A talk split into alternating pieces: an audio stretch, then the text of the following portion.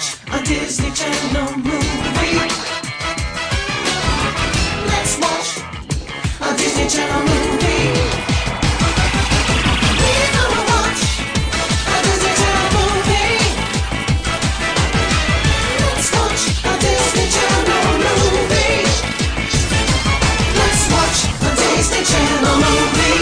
Everybody, welcome to D Comedy, our rewatch review, whatever you want to call it podcast. This month, your D commentators are me, Lucas, And me, Emma. and we are here today to discuss the Disney Channel Attempt.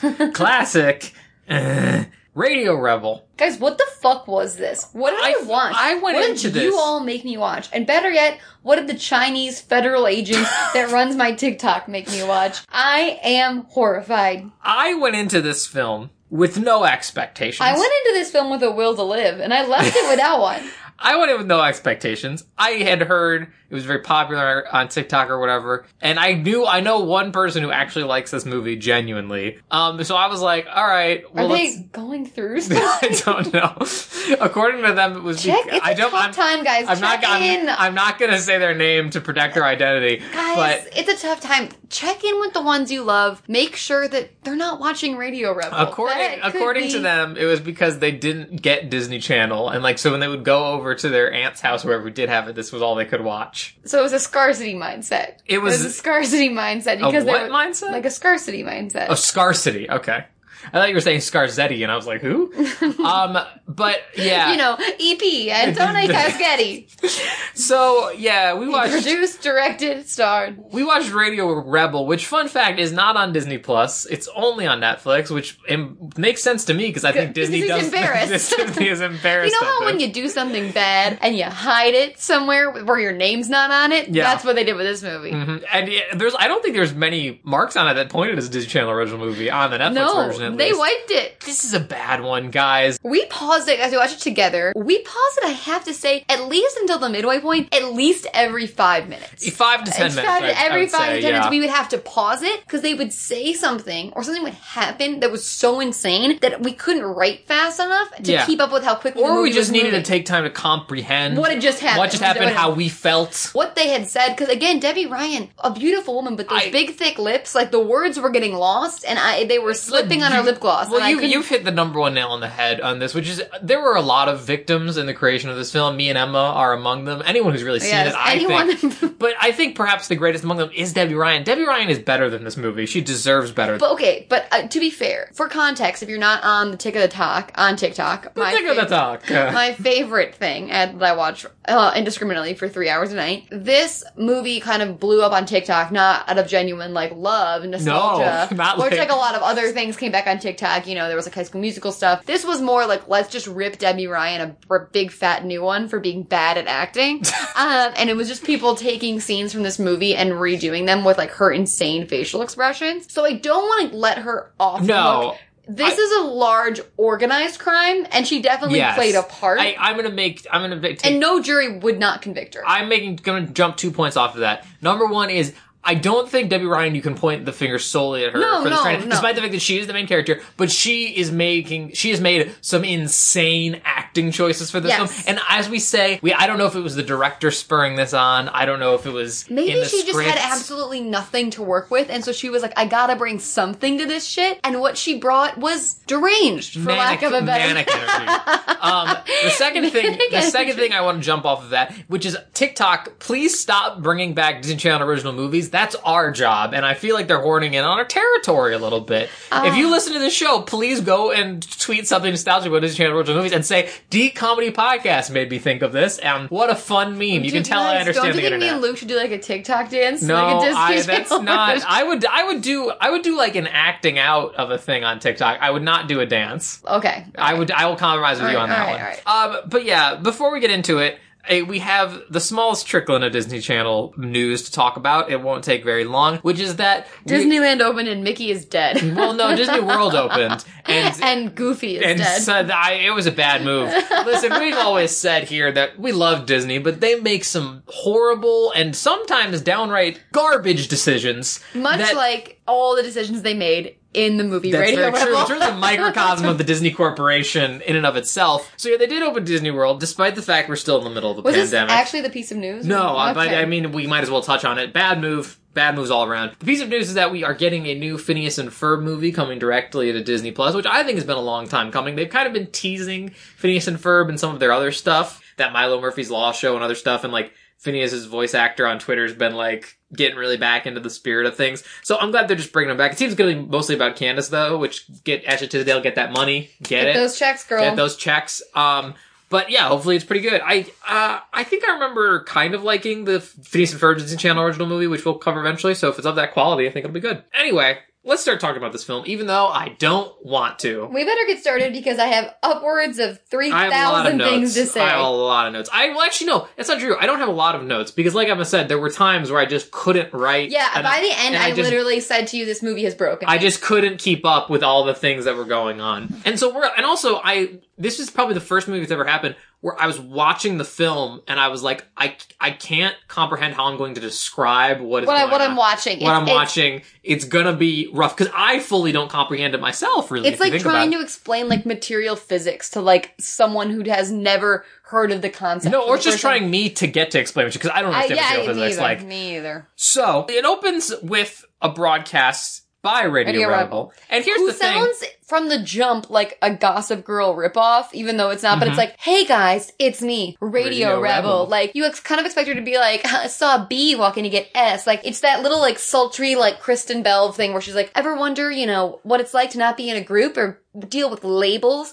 And within three seconds of this goddamn movie starting, we see the terrible trope of them walking past these similarly dressed kids in cliques Yes. and labels. And it was like everybody's just labeled at this high school, you know, the freaks, the outcast, the Nerds. The nerd is there nerds? There's nerds. There's, There's one. nerd. one nerd. There's one nerd, and he's possibly my favorite character, but not really. Who they were like, how do we depict that this guy is a nerd? Should he be playing video games? Should he be working on a calculator? No, he just drives a remote control car around. You know. Also, this school's obscenely large. Why is there mm-hmm. only one nerd? Couldn't he have some nerd friends? that's what I'm saying. But here's the, a phrase that came up a lot in my rewatch. You know, like people in high school, Yeah, like yeah. you like you know, like people in high school. You know, the one nerd who drives around an you know RC how car he people built. play with toy cars in high school? you know, like people in high school. Also, you're saying it's she sounds like Gossip Girl. No, she sounds like Debby Ryan. Yeah, well, Like, yeah. They say She uses a voice she uses a voice modulator, and it doesn't sound exactly like Debby Ryan. It's Debby Ryan doing a Gossip Girl voice. Yes, it's, it's- it's not. Debby Ryan. Her voice like- hasn't changed. this is De- this is Debby Ryan right here.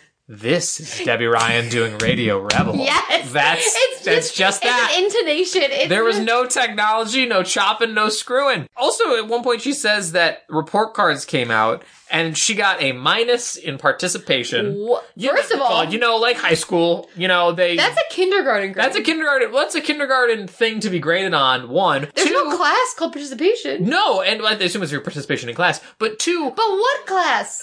all of them, I suppose. But uh, two, why is it a letter grade? Why not an A through F? and minus? It's just plus and minus. That's nothing. I know you guys are stressed about these fucking MP3 players, but you're not going to get into Oh, college God, with that don't- shit. I don't even want to get there yet. thing, the thing we can get on immediately, and because it's rare. This is where we paused it. This is where we, paused it within three seconds. Pretty much. said this. She's doing the label rundown, and mm-hmm. then we see the stereotypical bitchy girl. Well, hang on. The thing I want to point out before we get to the labels exactly is that I looked again three seconds in the movie, and they show these groups of people, and I could tell that these people are all dressed insanely, and I was like. to call that out. Exactly. I was like, if I can notice that no one in their right mind in high school would dress like this, I'm sure Emma was having an aneurysm next to me. I was absolutely losing my mind, and it was actually moving too quickly for me to make notes of everything that was happening. Mm-hmm. But it felt like this movie. Do we ever get an answer when this thing came out? I looked it up, but I don't remember what it said. But it feels like 2003 shit its pants all over every single one of these kids. I know it wasn't 2012. 2003. It felt so much older than that It well, it did. in terms of clothes. In, in, in terms of clothes and in terms of the general, like, I feel like we've seen this opening in like so many DComs or even just like teen movies where it's like, this is my high school. I don't really fit in with any of these people. And like, here's a panning shot of all the groups, like we were saying. I feel like this is around, if not already deep into when Disney Channel kind of started to lose its touch with its Disney Channel original movies before kind of, even though I'm not a huge fan of like zombies and I think Descendants is okay, they're obviously very successful, if not high cinema, before they kind of got back to that point because like I feel like they were like, all right, guys, we haven't really been doing great with the Disney Channel original movies as of late. We just need to do something real simple. So we're going to take this story based on a teen book, which also, by the way, this has almost nothing to do with the book it's based on. I did a little googling. Based on a teen book, it's set in a high school. We'll put all the children in ridiculous outfits. We'll show all the clicks like we always do. If, and the message is going to be about being yourself, like we've done in so many Oh, originals. shut and it's up. Somehow they ruin it. Somehow they take that winning formula and just and make it so boring. Yeah. Also, oh, okay, also, also. But here's what I'm saying about the clothes. Is why I said like it's insane that it's 2012 because Mm-hmm. it feels like you know like how insanely like Ashley Tisdale used to like walk red carpets during Suite Life era when she was in like a fedora and a boa and like bootcut jeans with a sweater and then a t- three tank tops. Which at the time was high fashion. Exactly. But we look back at those photos now and we're like, what the fuck? But then we're like, oh shit, it was 2004. Like, Mm-hmm. that's what people were doing. 2004 was God's mistake, but we were all in there with it. But we're all This responsible. Was, I was like, th- I was like looking at it and I was like, Debby Ryan was not popular until way later. Why are these kids in bootcut jeans, fake ties, like Maddie from The Suite Life, Mm-hmm. and fucking fedoras in every scene? Like, we had moved on 2012. We were wearing like statement necklaces and you know, what else would it, be? chevron? Like, we, the, America had moved towards different trends and it was felt like this thing had been shot in 2003 and in a time Well, I mean, it's because Disney people who make Disney Channel movies are years out of touch. we all know this. So, you know how kids listen to the radio? Oh well, not well, not even there yet. We're not even there yet. But the thing you were saying is, so she's like, okay, nerds, outcasts, which are just goths. They're Yeah, just yeah, goth kids. goths. Maybe jocks. I think we get at one point, and then she says the pops And the newly born. and the newborn pops. The newborn pops. And those words came at me, and it was like I had been hit with someone speaking a different we language. We literally I had was to like, rewind it multiple times to figure out and then I just yelled at Luke and I said, You have to put on the subtitles Yeah. because I don't know what she's saying. I was like, The pups, the newborn pups, there's puppies. I could Talking not. about the delicious corn cereal. cereal, corn pops. I could not make heads or tails of it. I was like, this could be anything. This could be. We were around it three but times. Surprisingly, it's nothing. It's, It's just. nothing. It's just She's shortening. I screamed at Luke out loud. Out loud. She's shortening the word popular. Yes. That's all that was. which is not the only time it's going to happen where they just You know take- how they- kids they- talk? yeah Pops? the worst one in my opinion pop is pretty bad the worst one is at one point one of the characters goes it's brill like brilliant Oh. And i Uh, wanted you mean to also when they made a grown woman say the word fabu? oh that did happen Uh, yeah that, that, was did happen awful. Also, just going off the label thing before we move off of it, this movie has one of my least, least, least favorite tropes in like all DComs, where like they present high school as this like in like teen movies in general as this like class system between like different groups Mm-hmm. of people. Which like yes, a lot of high schools are like that, where like especially when it's bigger, there's like there's different groups and they don't mix with each other, which is a problem. But they Disney has a bad habit of overdoing it to the point where it's like it is a spoken about class system and the popular girls, if someone comes up to them, they go, Why the fuck do you think you that you, you can talk to me? Yeah. Which is not something that would ever happen. Like, yeah, they wouldn't invite you to their sleepover, but they wouldn't say you're not allowed to Mm-hmm. Because look me in the eye, they're you goddamn peasant. because they're still a person like, that's- you strip them of all humanity at that point. Yeah. Like even Regina George, which is why I think Mean Girls is a good example of like a good teen movie, Mm-hmm. where like she's a bitch and a popular girl. But she walks down the hallway and goes, "Oh my god, that's the cutest skirt I've ever seen." To the loser girls, and then turns to her friends and goes, "It's the ugliest skirt I've ever seen." Yeah. That's how a real high school bitch acts. You don't look someone in the eye and go, "Get the fuck away from me, you loser!" Like, yeah i'm too pretty to be talking wouldn't be you Like- popular like, then, it's just it's just also like I, I feel like and again this is maybe how times have changed if someone said you, are not pretty enough to talk to me or whatever that's bullying. You're bullying this person. And i and you know. And also doing it in front of a principal, and then the principal just oh god I, takes their I, MP3 I- players hang away. on hang on. We'll get there in a second. But so this You're is not only just bullying me. so the, this uh so this whole opening scene is just this is the most exposition-y like opening scene I've ever seen where it's like this is Radio Rebel. Everyone in the school listens to us. Here's the various social groups. And then we meet Tara at her locker and we meet her best friend Audrey who I wrote is a low rent Brenda song like Yes, Brenda song is yes. was too old at this point obviously and they not, wanted Brenda Song, and she was not answering the phone anymore. no, and so they got another girl who wears like the same insane outfits and has colored hair like Brenda, But that's like what I'm stuck saying. in the suburbs. Brenda, Brenda, Song was 2004. This Yes. is 2012. Why is the quirky best friend still dressed the same? Well, I- she's also a, a thespian, which I don't know what impact. Also, what is it with supporting characters and suckers? They had the whole first scene. She had a sucker in her mouth. She did have a yeah, she did do that. insane. Well, I feel like, and I get this, I get this uh, feeling with. I I thought it was gonna be her thing throughout the whole movie, but they dropped that like an old hat. Well, I feel like they do this with a lot of side characters, especially with parents, and we'll see this again with her, uh,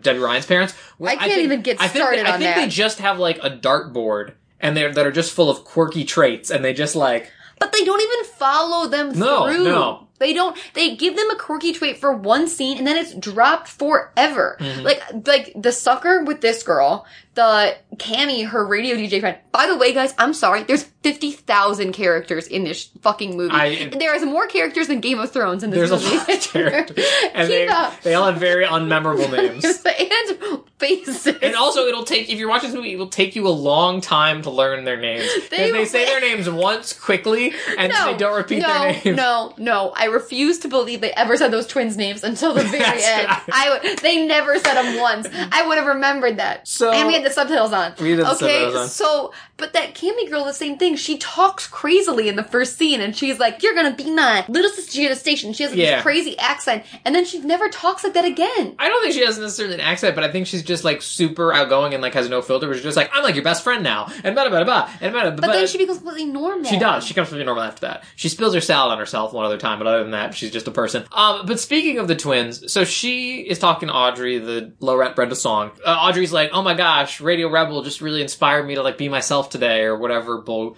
whatever vague." So here's the thing that pisses me off about this movie. We are finding out right now Radio Rebel exists. Radio Rebel exists. She's this anonymous radio personality that Cool. everyone already is obsessed with and listens to constantly. And at this point, they're kind of. I, they, I, it's impossible to tell if her show is actually on the radio or if it's like a podcast on the internet. It has to be on the because internet. they well they call it a podcast at one point, but also there are people listening to it live. And internet radio is a thing, but like later on, it's explicitly a radio show. So I I'm, I'm confused. Number one, why it's called why she's called Radio Rebel if she's on the internet, not on radio. Second of all. How did this spread like wildfire at a high school? Be like, hey man, you've got to listen to these live uh, Oh, yeah. perform not performances In live 2012, radio in shows on the 2012. internet by an anonymous girl who might at this point You know they- how- at this point they don't even know she goes to their school and she reveals that like in like her second broadcast we see or something. You know how we now have all music we could ever want at the touch of our fingertips? You know mm. what you oh, gotta yeah, do oh, yeah, yeah, yeah, yeah, yeah. You That's can log on, listen to someone else play music, Yeah. and talk for four hours. That's the other thing is it's not just like a talking like radio like be like hey believe in yourself like mantra bullcrap. She plays music. She plays music and I like there's literally a point later on where they're like oh these are all the songs you can play. She's like wow this is so many songs. I was like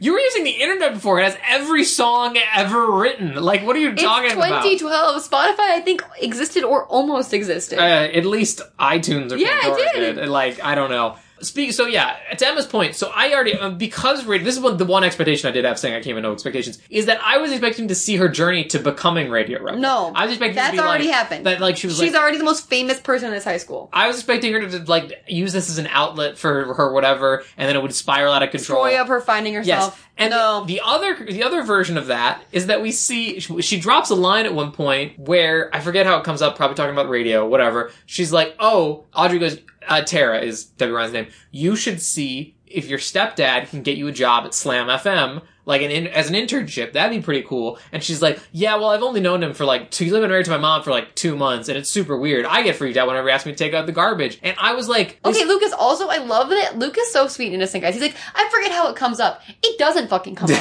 she walks up to her locker, apropos of nothing, and the friend goes, "Hey, you know your stepdad, the guy who runs Slam FM? You should like see if he can get you an internship." And Tara goes, "Oh my god, I've been married to my mom for two weeks. It that comes out of comes out of nowhere. nowhere. We don't even know if she really likes music at that point. We know nothing about her." But just what's insane is that it implies she acts like she met this man two days ago. I understand that it's awkward being having a new stepdad and everything. But Luke, she's shy. I understand that she's shy, but, But it would it would have shy. it would have been way more interesting if like my dad's my mom's marrying this guy and I don't know that much about him. I feel like, and we need to connect like before she gets married to him. I feel like They've married already. I feel like we've starting the story at the not most interesting point. Yeah, you're right, Had you started right. earlier, it'd be more interesting. So these two guys show up. these hats that they're they are in a fedora the entire movie. The entire movie, these two men are in different forms of a fedora, and these hats, as are their characters, are crimes against God. I'm to say this up front. you didn't need these characters. You- the, I first of all, I was not sure if we were going to have most superfluous character back as a category in the DCOM choice awards. But I feel like we need to now just to give it to these guys. But okay, here's the thing. So some information that you don't get the until funniest part, guys,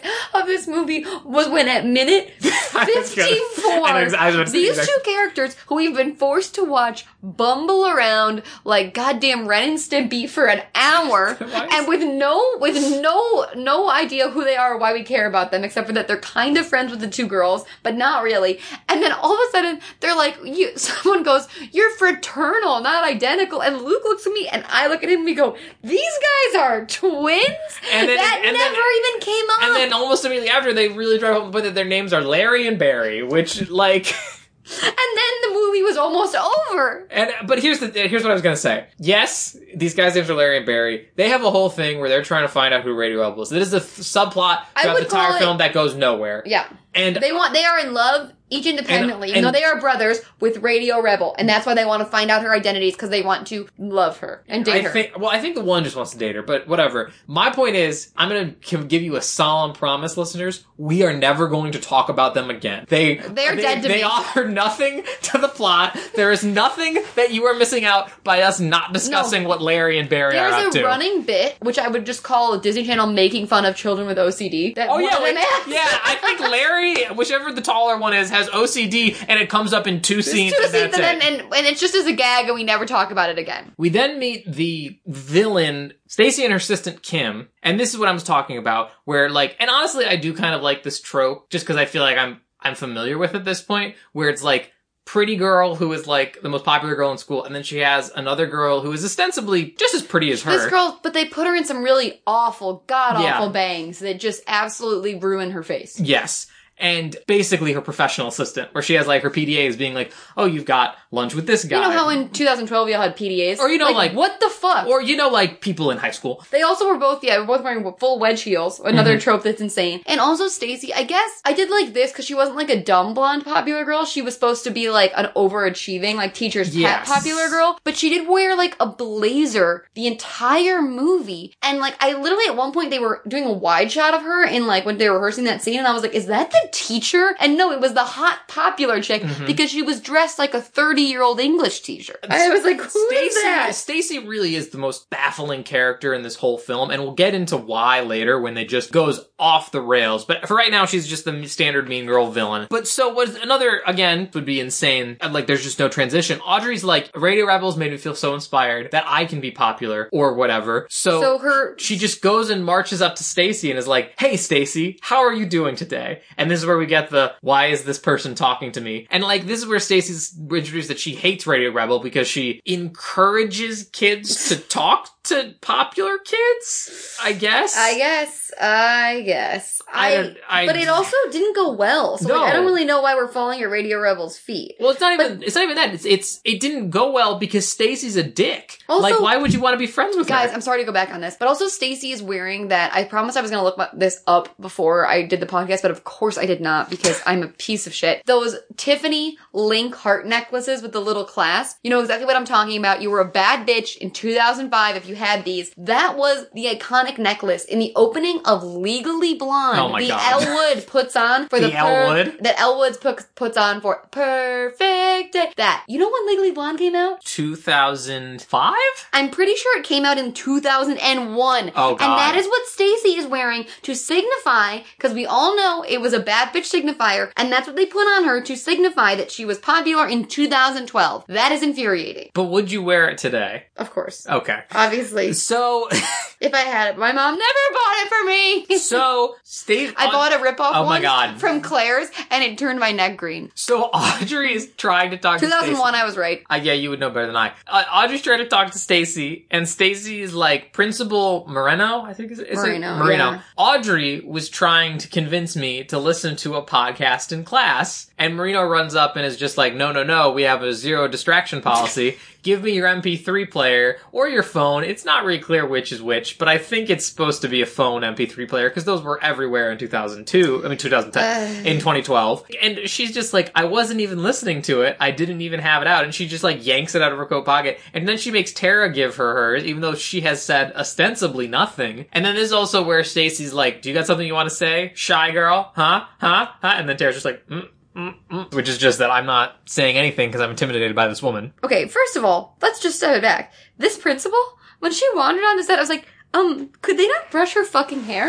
she looked like a woman who had just wandered onto set. Like, when she walked behind them, I was like, is that just someone's mom? Like, she was, didn't appear to be in makeup, didn't appear to be in costume, didn't appear to, like, had loose, just gray hair flying about her face. This principle becomes also one of the most baffling elements in the film.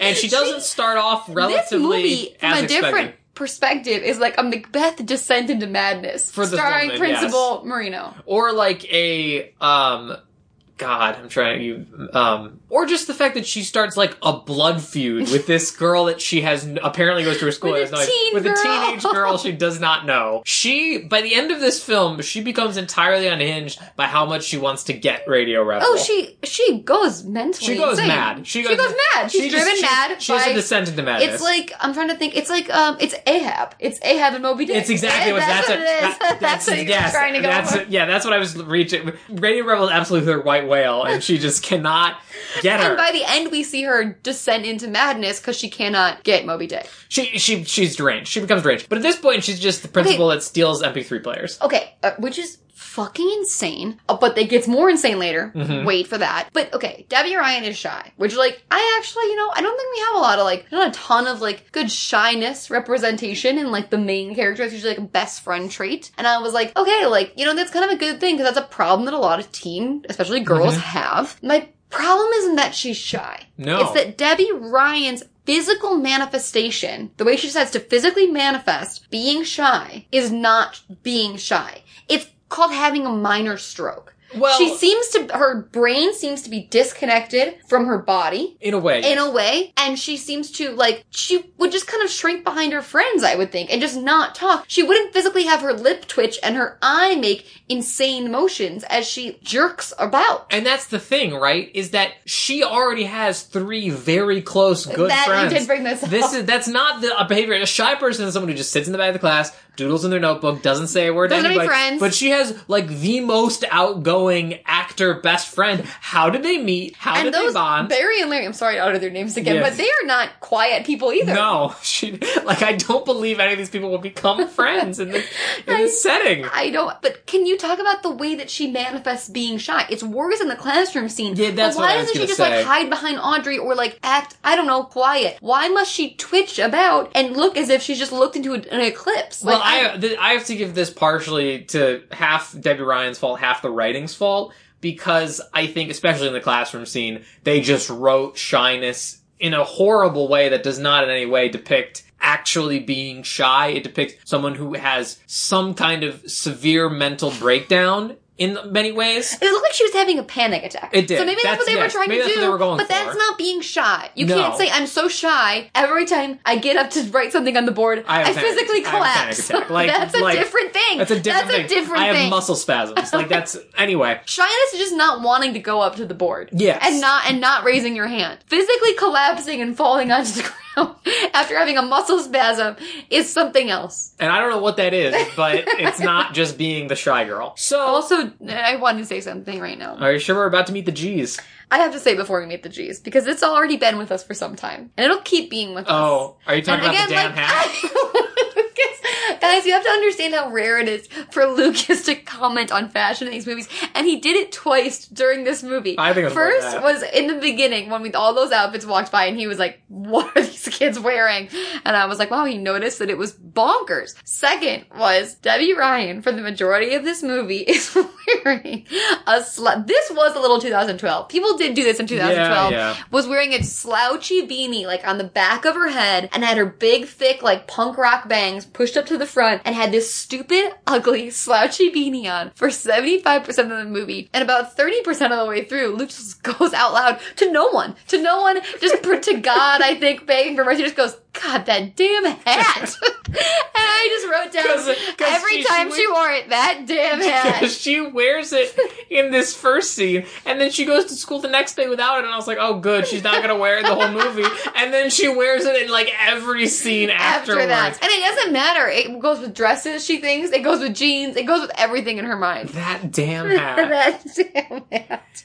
So we meet the G's, and so they are these two guys who have a high school band and are ostensibly the hottest thing on the internet right now. Ostensibly, again, where MySpace? What? How did this? They're like, they're like, they say not TikTok, well, not TikTok. They say Stacy. Someone says oh right. the this highs viral. Sen- the blank blank highs. Lincoln Bay highs viral sensation. The G. So they went viral for doing something. something. I would have liked to First, see I would have loved. Again, I feel like we're joining this movie halfway. Mm-hmm. This high school band is now like they're playing the prom. They're getting like Mike. They've like, essentially lemonade mouth. yeah, they've already lemonade mouth. Yes, instead of seeing a point where wouldn't they have, wouldn't have the best way to lemonade mouth to be on Radio Rebel at some point? Uh, I I just so they are already on the up and up. They're hot shit. And this is what was being referred to in the beginning as the newborn pops. Yes. Which sounds like newborn pups. And whoever wrote that piece of dialogue deserves to burn in hell. Because if I have to say it out loud one more time, I'm literally gonna spit all over Luke. Newborn pops.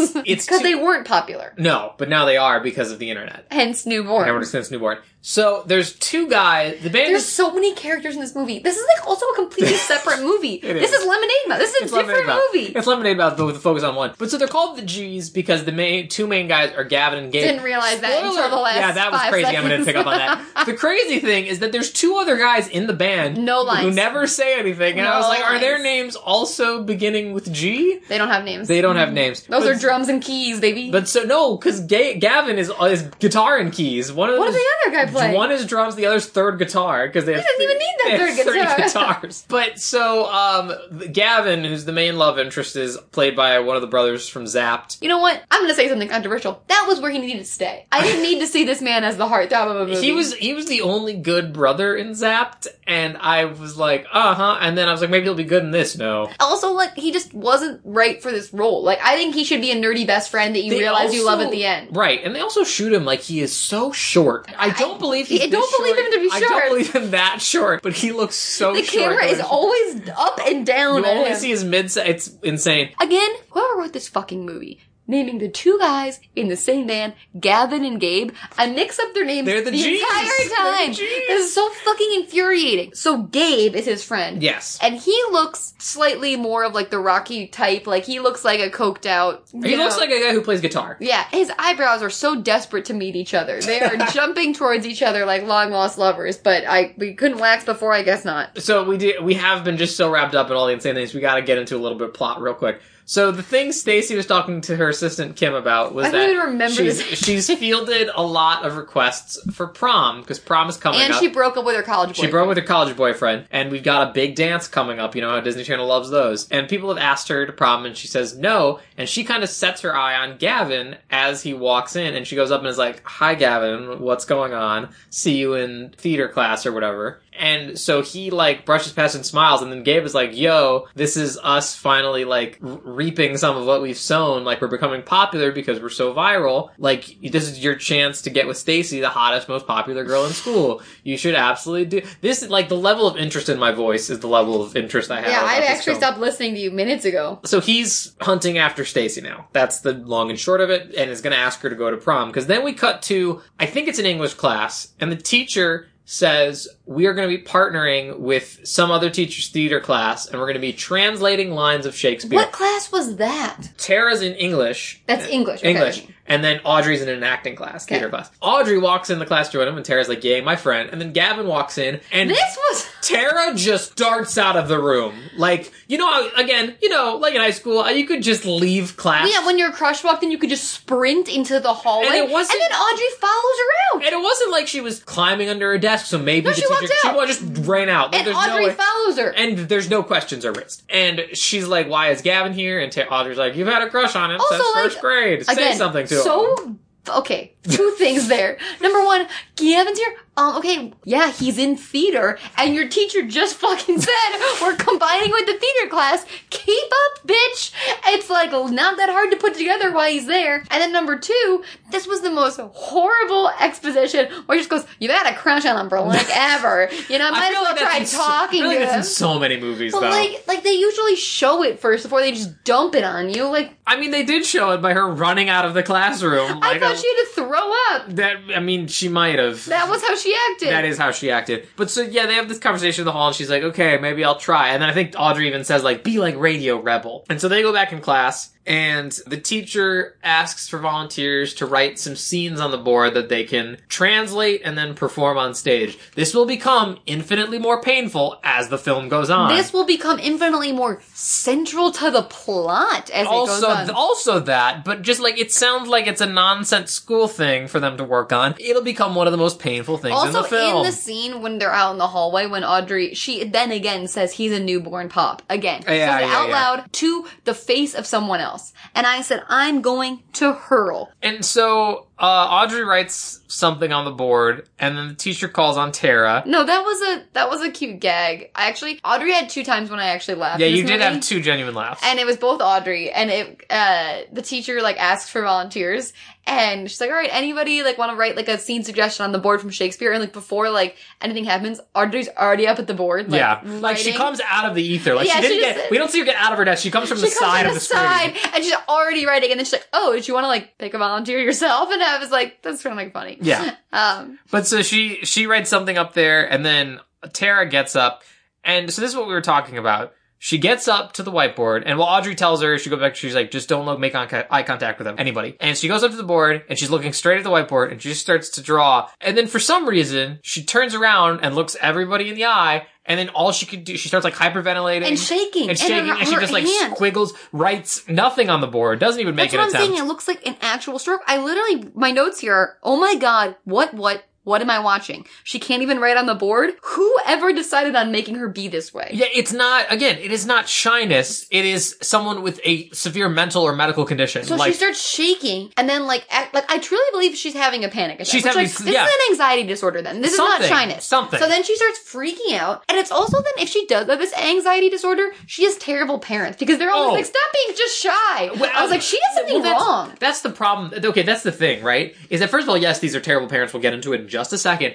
But like, yeah, this is clearly something medically or mentally wrong with this girl, and it, it can just be fixed by doing a radio show. And the they're like, real- "Get out there, sweetie." Yeah, put yourself out there. Nothing cures a panic disorder quite like being on the radio. And, and- and not even medication. She then tries to like run away from the board without writing anything. No, nothing. Never completed a word up there, and then knocks into Stacy's desk, Mm-hmm. knocks her books over, and we get a sick, classic Disney Channel burn. Walk much? Yes.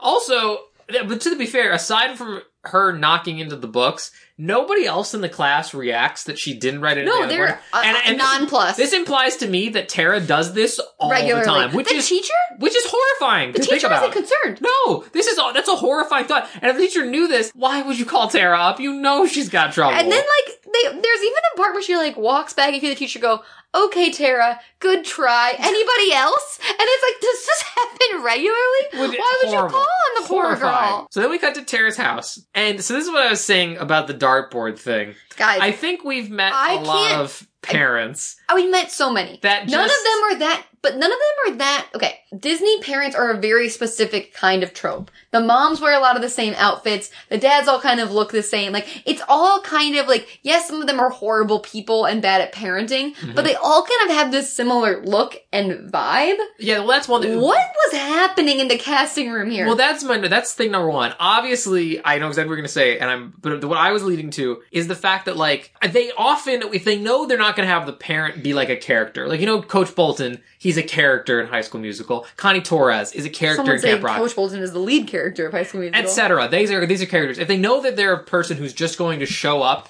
in a couple scenes and not have a big impact on the plot, they give them like a funny quirk or a funny job so you can get a gag in every now and again. And it's been like uh the mom from Geek Charming was terrible at cooking and taking cooking classes. Um weirdly the mom from Ultimate Christmas was a caterer and had to convince all of her clients to keep catering or whatever. uh like like just stuff like that. Stuff that you can cut to real quick and be like, womp womp, funny joke. So for this one, for the mom, they decided to go with I, I- don't know what the term is. I- natural. Oh, this also that no, this way I think of it is the mom in the thirteenth year who was like super healthy food But and this, like. but this, is- isn't that. It's not it's that. not that. She's obsessed with. This is okay. This is the most niche interest I've ever given a parent.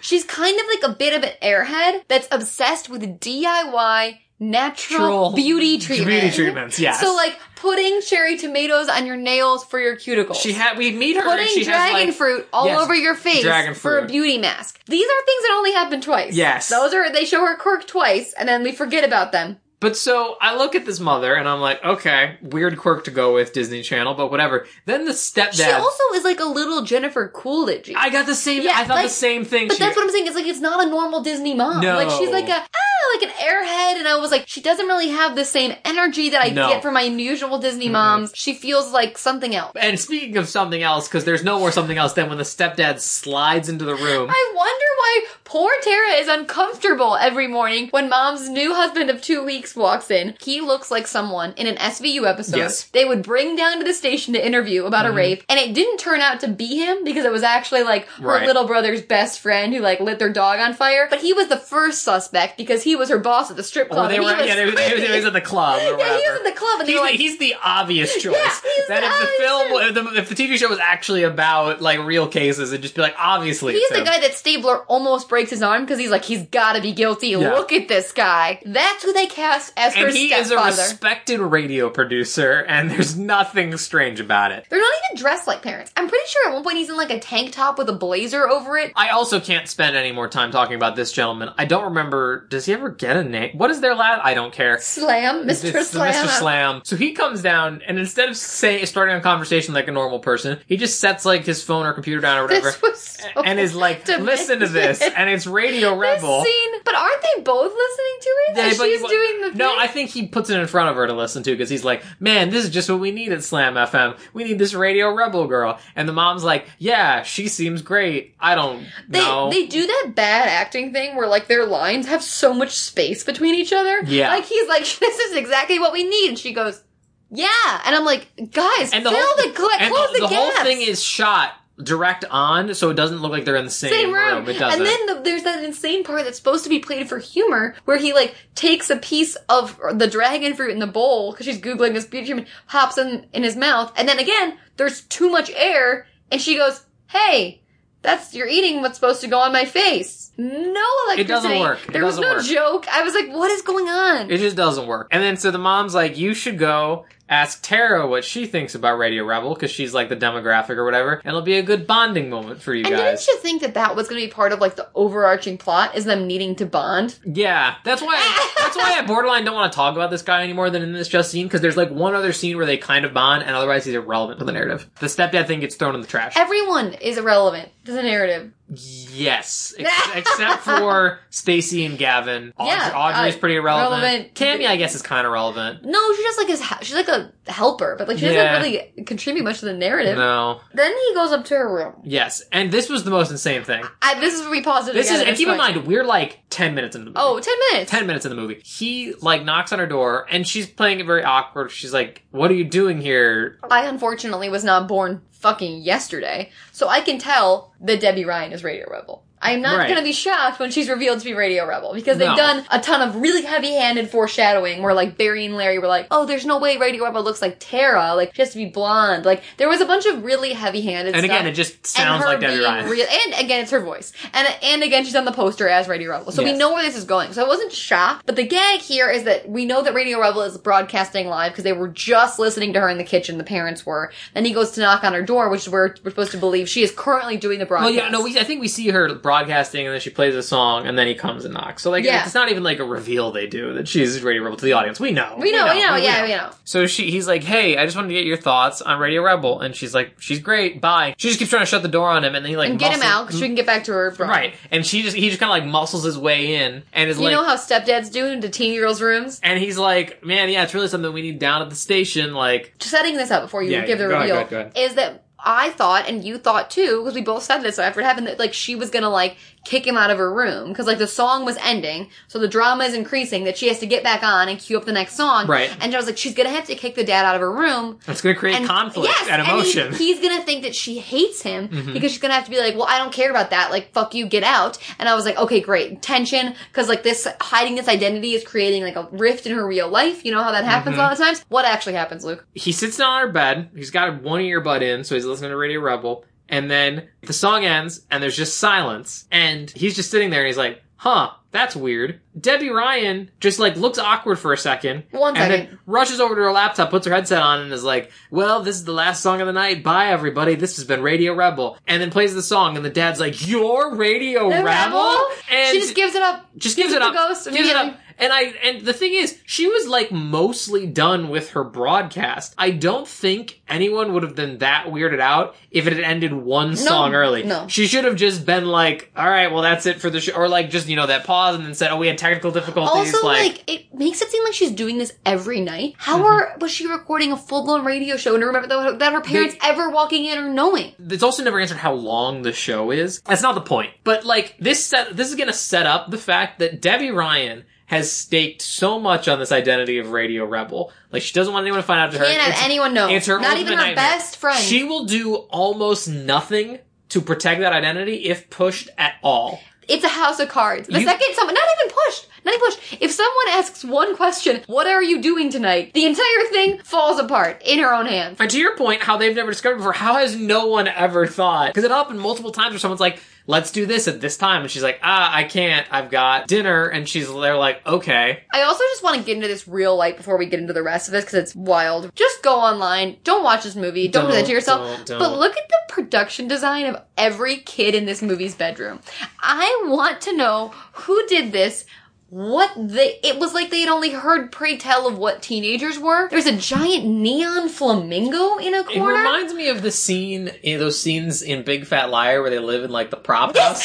Yes, it looks like they just exactly took that. some nonsense. It looks like they went to the Disney lot and they're like, what Yeah. do we have? What Mhm. do we have? Neon flamingo, okay. Graffiti wall, sure. Like, it is crazy. Doesn't match your personality. Wouldn't you think you'd have like band posters everywhere? I don't know. I don't care enough about The her. to best think- one also, this was a quieter one, was in later in the movie, you see Gavin's bedroom, giant, Giant- Union Jack, Giant British flag. the British flag. Spoiler, he's not British. No one in the movie No is. one's British. And they never bring up. It's just behind his bed, no other decorations, and they were like, "Job well done." Job well done. Moving folks. on. Uh, speaking of moving on, I you know we're, we're like this is the problem is we're only like 15 minutes in the movie and we're already like almost an hour into the podcast. So we got to kind of we're gonna breeze over some stuff, but trust me, you're not missing much. Yes. The dad is like, okay, I'm hiring you for Slam FM. You're exactly what we need. Our ratings have been in a slump. This new youthful voice is exactly what we need. But I'm- this is where she does really quickly, and I, I'm to say this once. I won't bring it up, but like the thing that got popular on TikTok was Debby Ryan's like I call it like you know how David Caruso on CSI Miami did like sunglasses acting. yes. Debby Ryan in this movie does a lot of bang acting mm-hmm. because she has those big pop pump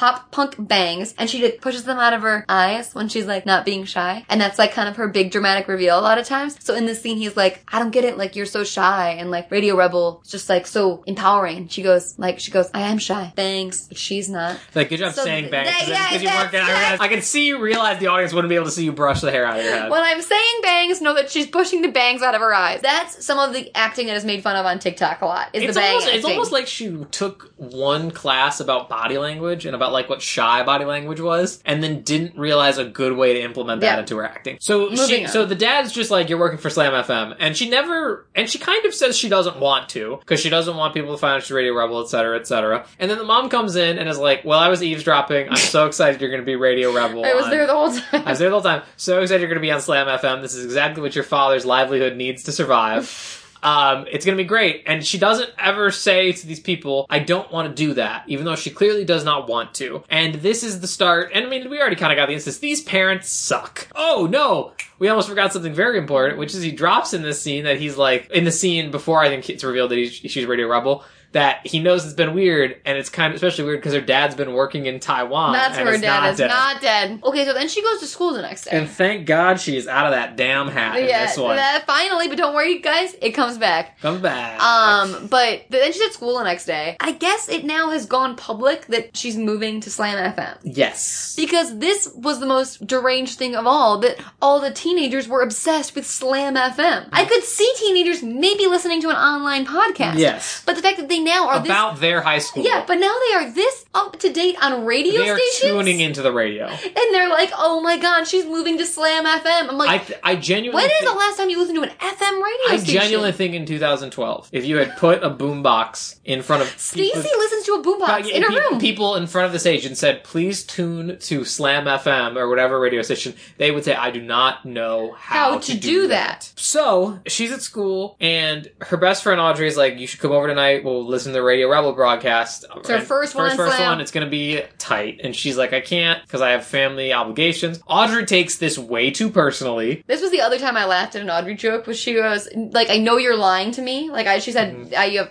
family plan. She was like, "No, you're lying to me. You're you sound the way you did when I asked you what you thought of that haircut I got at the mall." and she goes, "I liked it. It was good." And then she goes, "No, it was mullet adjacent." It was fun. Which sounds like something you would say. Um, and she also says like, if you don't tell me, and she's like, look, I can't tell you why. And she's like, well, I'm gonna start screaming right now if you don't tell me. And she like screams, and Debby Ryan like has to clap her hands over her mouth. And she's like, I can't tell you, sorry, man. Then we cut to Slam FM. The dad's walking her around, being like, we're gonna get so much advertising, such a big social media presence. All of Seattle is gonna know that we've got Radio Rebel here at Slam FM. Everyone's gonna listen to your show. It's gonna be great. And then he like turns around and she's gone, and she's ducked into a break room. I do have to say another thing, and I don't want to rip on Debby Ryan too much, but here I go. Another thing I would say about her shyness, like especially in this scene where she freezes, it could also be interpreted as someone with deeply, deeply serious IBS who's about to have explosive diarrhea. The way she That is pauses, not what I thought you were gonna say. the way she pauses and it's like her eyes go wide, it's like, oh, she's gonna shit her pants right now. Like that's that's the urgency in the freezing that I'm like, she's got to find a bathroom. But so she ducks into this break room, and we meet. Cammy. Also, you missed when he said that snazzy dogs show crash and burn. I I'm I'm not gonna lie. I don't care enough about this guy. I and then they, they just walked by a bunch of posters the most insane fake radio DJs of all time. It was like Smelly Joe and Snazzy Dog. Their shows burned. that was the funniest thing that happened. How did you not? I you didn't make notes of that? I'm uh, like talking about the movie this much is already like drained my energy. Luke's really losing steam, and I'm only picking up steam. So she goes in this break room and she meets Cammy, and she, Cammy's like super upbeat and is like, "Hi, we've met before. I'm Cammy. You're Tara." we met at the Christmas party. She's like being like, "Hey, you're gonna do so great. I can't believe you're Radio Rebel. Your dad told me, even though he promised he wouldn't tell anybody." And this is when I wrote, there's too many characters. I don't have brain space for Cammy Q, who is this new character who's wearing fingerless gloves and is an adult woman. Who I guess is maybe my favorite character, I- but like it's Slim Pickens. Like she's acted, She's dressed like a like a, someone who shops at the Limited Too, but it is an adult woman. and, but she she's acted okay enough, and is like kind of fun to watch. That's all the best. I My can favorite give you. character, who turns out to be the hero of this movie, Save it if it's gonna be what I think it is is. DJ Dance. We can't get into that yet. I'm legit crying. I'm not gonna. I'm not gonna we realize. can't get into that yet. I'm not gonna say anything about that until the very last moment of this podcast. We can't say it until the We end. We can't. So we can't. We can't. because that's when it. I actually realized I was living never, in a simulation. We've, never, we've never cared about preserving the continuity on this show, but we have to save the DJ dancing sandwich talk for later. I'm crying.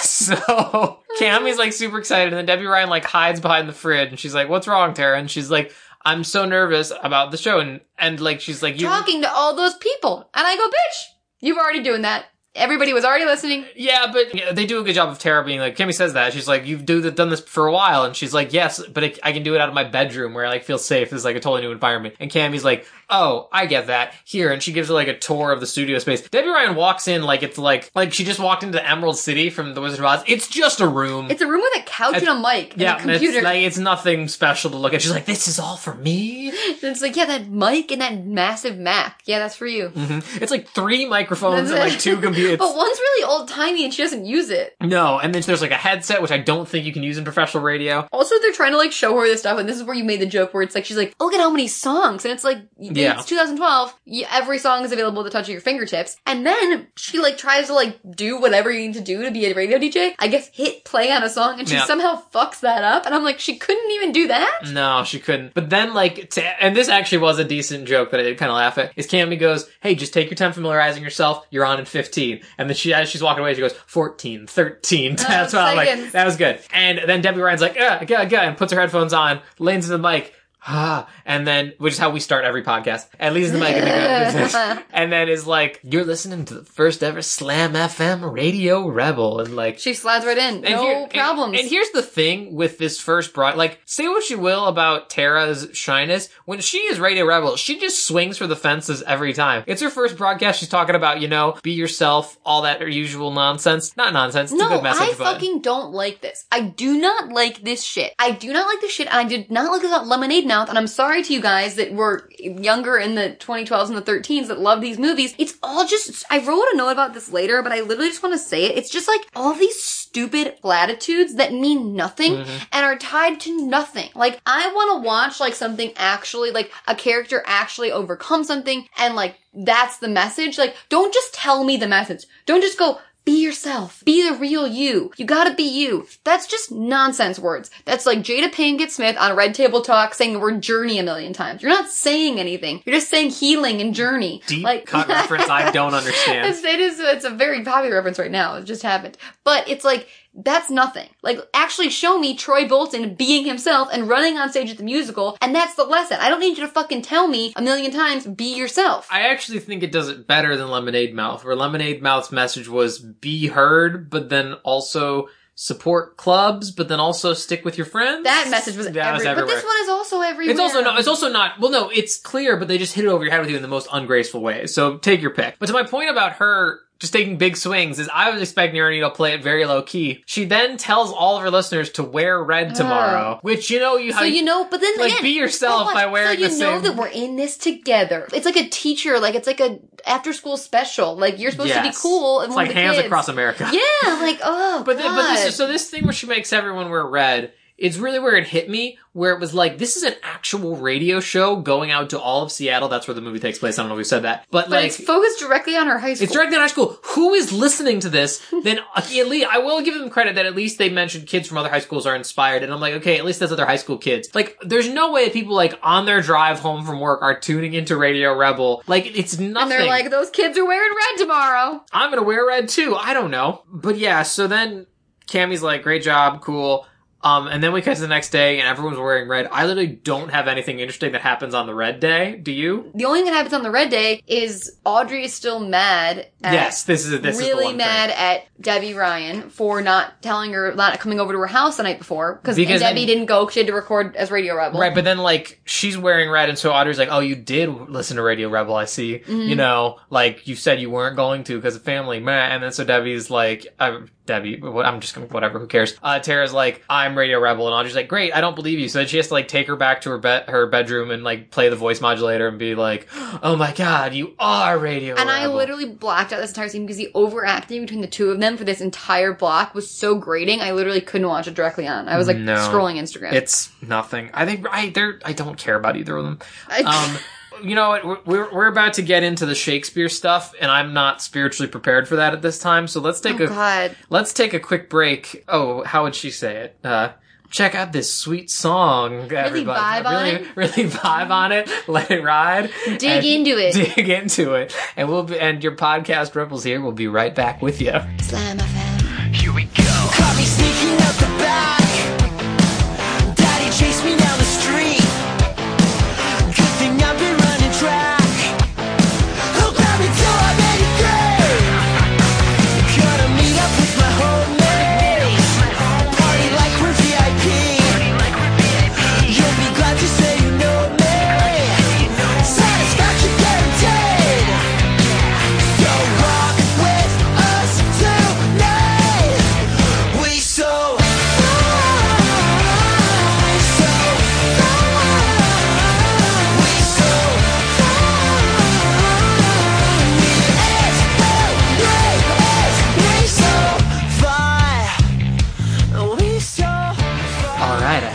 Like that one. Let's I, buy that my new favorite band, band. Red Letter Day or whatever. there's there's another one that I don't remember. It was like, yes, we can. I don't. Yes, I say yes. Emma. yes, I literally again. don't care. I don't. I don't have enough brain space to dedicate to this film. Mm. So they. This might have been set up more in another scene where Stacy and Gavin and Tara are all in the Shakespeare project together. They're all have to do this scene. Stacy From Twelfth Night. from Twelfth Night. Stacy's apparently directing for some reason. Everything we know about her would imply that she She'd would be be, the the, one to act. And especially since it's an explicitly romantic scene, you and would she's ex- going to prom she- at this Gavin. point it has been confirmed Did she's we going say that she's going to prom I- with Gavin? Did we even get there? well, no, that's what I'm saying. I'm actually having trouble because my notes go straight to when they're rehearsing in the theater, but there is a scene where they're in the class and they drop this, and I don't remember where that I don't happens. remember. But they're going to prom together. They're going to he prom asked together. her. He asked her off screen. That's no, happening. no. I think he asks her. Well, he was asking her in that class, but then Tara ruined it by tripping and falling. Yeah, Tara Yeah. literally fell to the floor. Really fell I through forgot it. about that. Okay. Um, and then Ga- they Gavin and her also connect a little bit in that thing, being like, "Oh, cool T-shirt. Um, I love that band. Freaking. Oh, this. they I bet. have this. I bet. I bet this was the day before the Radio Rebel broadcast. I think. Okay. Um, the day of the Radio Rebel broadcast, and he's like, "I love that band," and she's like, "You do?" And he's like, "Yeah, you should check out this other band." And like, they're trying to chat and have a fun time, and then Stacy's like, "Um, no, eyes on me. We need to focus on this project." So they have a similar taste in music. They have some in music. There's a connection there. Tara still has a hard time talking to him. Yes, but she's getting better at it. But there's literally a scene here where literally the Stacy girl like asks her like if she's okay, and I think she says she looks constipated, and I was like, I agree. Yeah. she does look constipated. Well, so they're in like the theater of the school, which is very small. I was talking about the classroom still. Oh, sure. Well, no, but that, that's the con. The constipated thing comes up when they're in the theater. oh, was it in the yeah, theater? yeah, because they're reading their scene, and I was so confused, and Emma was fully not understanding what's going on because they're both start reading these scenes for Twelfth Night. But it's not Shakespeare. It's not Shakespeare. It's like, yeah, did you see my pants? I'm totally a guy. So when you say they're reading scenes from Shakespeare, they're not. So when they started talking, I was like, are they running the scene right now? Like, what are they doing? And then that's when I remember that the teacher said we would be translating lines of Shakespeare. And so what I thought that was going to be, it was going to be a no fear Shakespeare SparkNotes like this is what it means in modern English. This is the horrifying, like, hey, yo, Juliet, it's Romeo, Romeo, I'm gonna come to your window. Like, when they, don't like, try it, to, but but, it's basically it's that. that. when they try to, like, make Shakespeare cool for the it's kids. like, it's like Shakespeare by emoji or whatever. Uh, like so fucking stupid. It's awful. And so they do this whole scene, and they're very close together, and it's supposed to be very romantic, and like it's showing to us the audience who already knows there's a spark there. There's a spark there. But what it's who it's really showing us to it's Stacy because they're like really close together, and it's like oh they're like there's a vibe of a kiss, but then Stacy just comes up and is like okay, few notes. Gavin, you're perfect. You're doing amazing, honey. Tara, there's a difference between emotive and constipated. You look Yeah. constipated. and I said, good note. She should put that in her back pocket. And then- You know what? Debby Ryan should take that note. And then they, she's like, and also, I think it would be best to block the scene if he was here and you were way over here. And she puts her at like the back of the stage. And I was like, okay, so she does understand that there's very obvious sexual chemistry between Oh yeah. hit her and Gavin. And then Tara starts to say something and Stacy's like, shut up. And then Gavin's like, no, no, Tara, do like Radio Rebel would say. I assume you're a fan of Radio Rebel because you wore red yesterday. Say what you're gonna say. Say what you really believe. And she's like, you can't block the scene like this. It's a scene about love and we need to be close together. And then This was so Gavin's like, you're totally right, Stacy. You're right. we wrong. gotta be Like, close together. uh, Yeah, so cool. So then we, oh god, I just, every time I'm like reading a few lines ahead of my notes and I see something. I don't even know where we are. So they do that rehearsal scene and then she's like, I, we need to practice some more at my house tonight, 7 p.m. And Tara's like, nope, can't do that because I'm Radio Rebel. What? No, family dinner. That's not what happens. Um, I have family dinner. And she's like, okay, we'll Every Wednesday night at 7 p.m. every Wednesday night. Obviously a lie. She has to record Radio Rebel. Yes, and so then we cut to Radio Rebel. More vague platitudes happen, but the important thing Is that they insinuate? Is this what you're gonna say? I was gonna say that she tells everybody to dance at 8 a.m. tomorrow. No, but the whole no, no, no, no. This is more back to the most disturbing character, the principal. Oh, the yes, fact that the reason yes. she tells them to dance is that she insinuates that the principal, when we saw them confiscate her MP3 player earlier, was keeping all of their no, electronics. not insinuating, because the t- principal is like leaned up against her old time radio because she's an adult and like has Holding clutching a, lo- a box of electronics, and she's making things like the t- the teachers think they can take away our music. You can't take away our music. It's who we are. It's, It's what the soundtrack of our It's the soundtrack of our lives. lives. And then and she's holding the MP3 players, and I was like, so the school is stealing the MP3 They're not players. just taking them for the day like he would a cell phone. They are not returning them. if I was a parent and I had to keep buying MP3 players for my child because the school was keeping them, I would be furious. Like I bought my kid four MP3 players this year.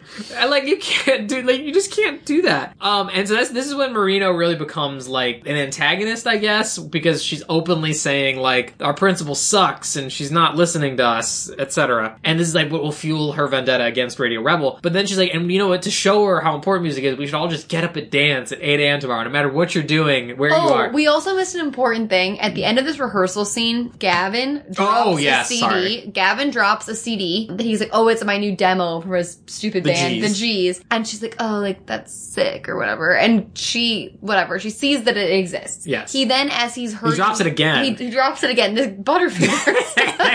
he dropped it like two times in 40 minutes. He drops it again and then leaves. And, you know, Debby Ryan picks it up and instead of chasing after him, she just pockets it. So on Radio Rebel that night, the same night that she's like, we gotta dance tomorrow at 8 a.m., the principal's taking all our MP3 players. She's like, here's a new song from one of the coolest bands, like the G's. Like, here it mm-hmm. goes. And she plays the G's on the legit radio, this high school band, which is like an amazing break she for them. could only have access to. It's a demo on a physical CD that no one else has, and he saw her and showed it to her. So it's a straight line. the and you pull out last time he saw it was when he was with her, and I'll it's a straight line back to her. And I'll give them credit that the explanation they go with for how this doesn't immediately out her to Gavin does make sense. but she doesn't even come up with that. exactly. It's just like he.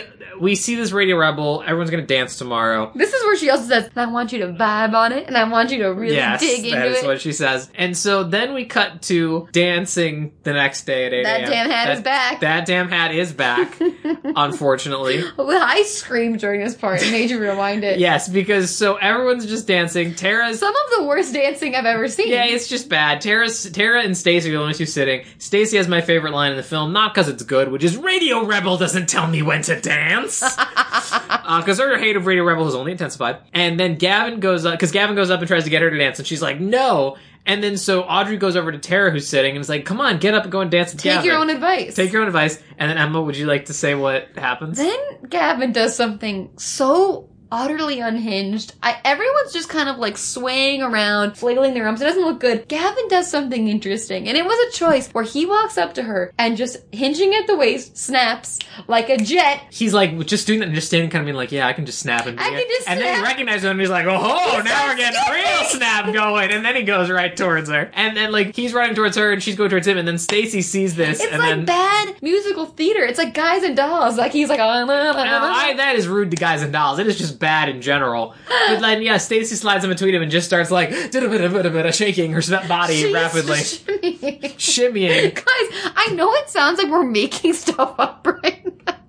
like it sounds so crazy. I, I wish you but guys. this all actually happened. I wish you guys could see me. Like, I started this. I mean, you probably can hear it in my voice, but I started this episode being like, "Hey guys, we were talking about a bad movie, haha." And now my head is just like half in my hands. And This just, all uh, happened. I'm not. I'm not exaggerating this. This is what happened. So that's what Gavin considers dancing, I guess. And then we go to lunch, and he's like, "Hey, this is when he comes up to her, and I'm like, "Yeah, you dumb bitch, you blew it." Of course, and he's like, Tara, can I talk to you? And she's like, Yeah. And he's like, I'll, You're the only one that had the demo, so you have to be the girl who gave it to Radio, Re- gave it to your dad to give to, To Radio, Radio Rebel. Rebel. Oh my gosh, thank you. That's so nice. And I know she's your like, dad runs Slam FM. Yes, and she's like, yes, that's exactly who I am. Don't think about it any harder, otherwise you will realize that I absolutely am Radio Rebel. Still doesn't give him the CD back that I was expecting. But what's in crazier, and that this is this, I don't. This is where he says the worst line of the movie. Yeah, like I, that song's good, and like I'm glad it got Oh, played. yeah, yeah, yeah. But like, I just want to like do. So, he wants to be a real musician, which mm-hmm. me and Luke were against from the jump. No, I mean, I- like, I, I wasn't against it here. If you want to do that, you want to do that. But he's like, I want my music to have a message. I to want it to say I want to be something. Lemonade Mouth, even though Lemonade Mouth wasn't very good at saying what they were trying to say. He wants his music to have a message, and right now he feels it's a little bit soulless. A little too shallow. And this is where he says something that is the worst line of the movie. He goes, "People are hearing me, but they're not Hearing hearing, me. me.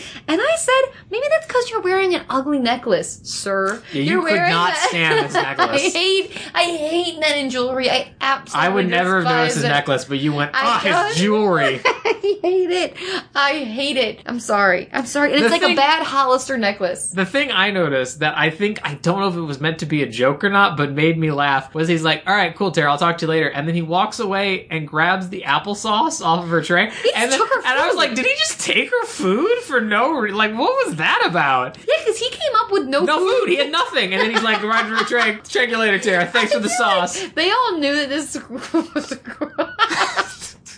this script was just like a fucking garbage heap. So they were like, "How many weird choices can we make without But, like, them that's- calling cut?" That's like the perfect opportunity for one of the classic Disney Channel saying something like it's a joke. By the way, can I have that applesauce? Cool, thanks, Tara. And then like that's not a joke, but that he just takes it. He just takes it. So then, uh, yeah, there's like a Radio Rebel. There's a Radio Rebel show again. More of the same. she's same. doing this platitude thing, and then she's like, "Don't take our music away" Mm-hmm. movement, and I'm like, maybe it's just because of the world we live in. Like now that I like, we have real things that are really at the forefront. Like, don't take our music away. It's not a social cause No. I care about, No. I don't really care about this. And she's talking about it like she's a fucking freedom fighter, and I don't give a shit. It's not important. It's not important to garner this kind of attention. But so then she gets the idea that like I think. Oh yeah, I think. Also, the principal has now after Yes, the this was- morning. yes. No, uh, not after the morning time. It's after the lunchtime thing when she really ups the ante. Oh, I thought it was here, and then that causes her to push her advance. no, I think it's after the lunchtime thing. No, I mean, you might be right. I think you're right. I mean, she already hates Radio Rebel. I just and, forget and, is- and she's mad about Right. the dancing once everyone's in their seats. She's already against Radio Rebel. And Yes, no, you're right, you're right, you're right. But then things get really, really. I just I just don't remember how she jumps to this because she's like, I know exactly what we're gonna do to up the ante on my 8 a.m. dancing thing. I'm gonna have the Cammy Q. She has Cammy roll up to the school with like a radio van that has speakers on at lunch, and it's playing music. And there, it's I, playing Debby Ryan's own cover of "We've Got." is that where this is? I- think so. That might be what I play at the break. I don't know. I haven't decided yet, but I love that G song. I don't. We're it's so bad. They're- fly. Oh, maybe that, one. That, that one's not bad. I'll have to see. We'll see. But so she's playing music, and then they're like, "Ha, Moreno can't get mad at us because this is during our lunch break, so it doesn't matter that it's not during school time." And then Moreno comes out and yells at Cam. He's like, "You're on school property." She's like, "Uh, technically, I'm on city property, and I have a permit." So bleh. then she steals more kids' MP3 players. She's going back into the building. And that's where she starts her descent into full madness and says, Mm-hmm. "I, if you know who Radio Rebel is, report them to me. Have them show themselves, and they're going to be expelled." She's now threatening to expel Radio Rebel this is also the scene that made me. for me- doing ostensibly for doing nothing wrong. nothing school related. The thing, this is really the scene that made me realize that how insane this plot is because Stacy says to Kim, her assistant, first she takes over our airwaves, now she takes over our lunchtime. I don't think any high schooler in 2002 used the term airwaves seriously. She also Stacy has this running bit of making puns out of Radio Rebel's oh god, name. I forgot. But by the end of the movie, they it. run totally out of gas. So here, she's at least some got some ground to stand. She goes, "Um, Radio Whore Rebel." No, like, that's not ground. That's not good. The only decent one. I have no barometer left of what is good or The bad. only decent one is when she's talking to the principal a bit, and I think she uses says like all of those radio rabble out there. That's not bad. That one works better. And then she yells at. Oh, also we forgot to introduce this part of it. Um, she yells at Kim to go vote for her prom queen again, which in one implies she's stuffing the ballot box Yeah. to be prom queen. Number two, there's a prom king and queen obviously because there's a There's big so dance. many plots. and Stacy wants that crown more than life itself. also, when the principal threatens to expel Radio Rebel, why is she just screaming into an open hallway instead of getting on the PA again? To be more dramatic, obviously. And Emma, we can't question her decisions. The woman is unhinged. I, I, uh, this we go to band practice. we go to band practice with the G's. The two speaking G's and the other silent G's. The silent G's. That's what they are. They're the silent G's. Oh, that's a great title. Yay. Emma's pumping her hands in the air, but you can't see it. They're in the middle of a song, and then Gavin just stops playing and is like, guys, I hate to say it, but I think we could do a lot better. Like, we should be doing music that reaches people, that really says something about who we are and what our music is trying to say. And then Gabe, Gabe, Gabe devolves into an, a jerk and like an asshole later on in the film. But in this scene, he is 100% correct. Cause he looks at him and he goes, okay, f- first of all, don't stop in the middle of the Wait, song. could we not have addressed this after we Yeah, finished we're, rehearsing we're, this song? we're trying to practice. They were like in a chorus. They're in the, yeah, they're in the middle of the song. You're like, don't do it in the middle of the song. Second of all, we just got famous. We're just trying to give people what they want. and like, also, we're high school kids. yeah, we're high school kids. That's like, we're so fly is a great message for high school kids. He says people just want to party and You have a good fun. time, and we're supplying that. Like, there's nothing wrong. It's not like they're putting out music that's like freaking do drugs, burn towns, get Yeah. money. I don't know. It's literally just like, hey, have a good time. And then he's like, what does this music even mean? Like, and, and yeah, so Gabe here is totally just like, okay, all of that, everything you just, to quote Luke Skywalker, incredible, everything you just said was wrong. Let's just focus on the songs we got and we'll move forward from there. And he's I was like, that's okay. a valid point. None of the other band members weigh in and we move on. And so then we cut to another Radio Rebel bit, and it's, there's nothing really to remember of it. Where this is where they start talking about how she's sending shockwaves to other schools, Mm-hmm. and then they're like, "Oh, people over at Lincoln High or like East High or started a East High. Pops, whatever, started a Pops and non-Pops oh, alliance." Oh yeah, they brought that up again. Can Disney just like have an inch of actual activism? Pops and non-Pops alliance. The important thing I took away from this session of Radio Rebel is that she says, does confirm that non-high schoolers live to this. And she says, I had got an email from this guy Oh who hasn't been in high school for 40 years. And he said my show inspired him to go to his boss and ask for that raise he's been deserving. Good on you, dude. And I was like, that is the saddest man who has ever lived. That man is one of those guys who peaked in high school and was just holding on to that glory. no, and he that wasn't man getting never anywhere. peaked. He's never peaked. He's 40 years old, listening to Radio Rebel in his car as he cries and breathes into a sandwich bag. Like he As his divorce papers sit on the dashboard. that was so quietly sad. no, it was loudly sad. It was loud. It was really sad. It was a scream. So cry for help. Let's be real. Then we cut to school. she's wearing the hat again, but in Of a course, different she's color. wearing. She's always wearing the damn hat. I wrote, does she have that hat in every fucking color? Yes, because it's the one damn hat. I don't have any notes here of what happens in this school scene other than Gabe is revealed. Also, I kept thinking his name was Gary, but it's Gabe. Um, also, you don't have a note about Gavin showing up with a full Jheri curl and wearing the thriller jacket. Oh, jacket? this is the thriller jacket part. Yeah. Um. So this is just more like her and him like meeting each other and like That being, was crazy. being doing meet He's cute. wearing t-shirts the whole time, and then he was Yeah. a thriller jacket. And then he's like, he goes up to her and he's like, "Hey, we're gonna have a new demo for you to give to Radio Rebel soon." She's like, "I'll absolutely do that." And then he's like, "Cool." And then Gabe comes around and is like, "Ooh, you're war- cozying up to Tara because her dad works for Slam FM." Gabe also Smart. they try to tell symbolism through his clothes. I think I'm going to give them that. Is that they as he becomes a douche, they just slowly layer on more scarves and Yes. vests. They really go all in with the scarf look later. He's wearing six scarves by the end of the movie. He can Thin barely walk without scarves. tripping over scarves. But he's like, "Hey, great move." Cozying up to her, very smart. And he's like, "Oh, um, actually, her name is Tara, and she's like a really nice girl." And he's like, "Yeah, dude, I don't care, Care. about any of that." And then I'm like, "Okay, so I guess now he's a jerk. Otherwise, he just seemed to have normal band concerns." This is where she did the thing where they all called in and said what they're afraid of. There's all these. There's Yes. so many mini scenes. There's, I, it's like, oh god. Um, the principal threatened to expel Radio Rebel if she gets found out. And then isn't this where the dad comes The in? The dad comes in and is like, yo, this has gone too far. We Yes. can't let you get expelled. We gotta stop this. And she was like, I gotta do this. gone too gotta far." fight. There's no going back. Mhm. And then she goes into her show again. Yes. So that it doesn't. And also, this is like I- the last time we see the dad also. No, we see. Here's the only time he talks. Oh. We see him again at the end, but I don't Last care. line, don't yes. care. And then he's like, "This is the most I've ever heard you talk, Tara. I guess that's bonding. Anyway, I'm gonna disappear from We're gonna film. say that that, that plot line is Close. tied up, even Close, though it was close. barely a thing. Okay, so she goes into her show. And this is where she's like, you know, have you ever been scared? Like, I'm scared of, you know, disappointing or whatever. And she's like, call in and tell me what you're afraid of. And so she says call in. And she looks at she sits down at the computer, looks Immediately. at the, looks at the phone lines, they're all dead, and just goes, huh.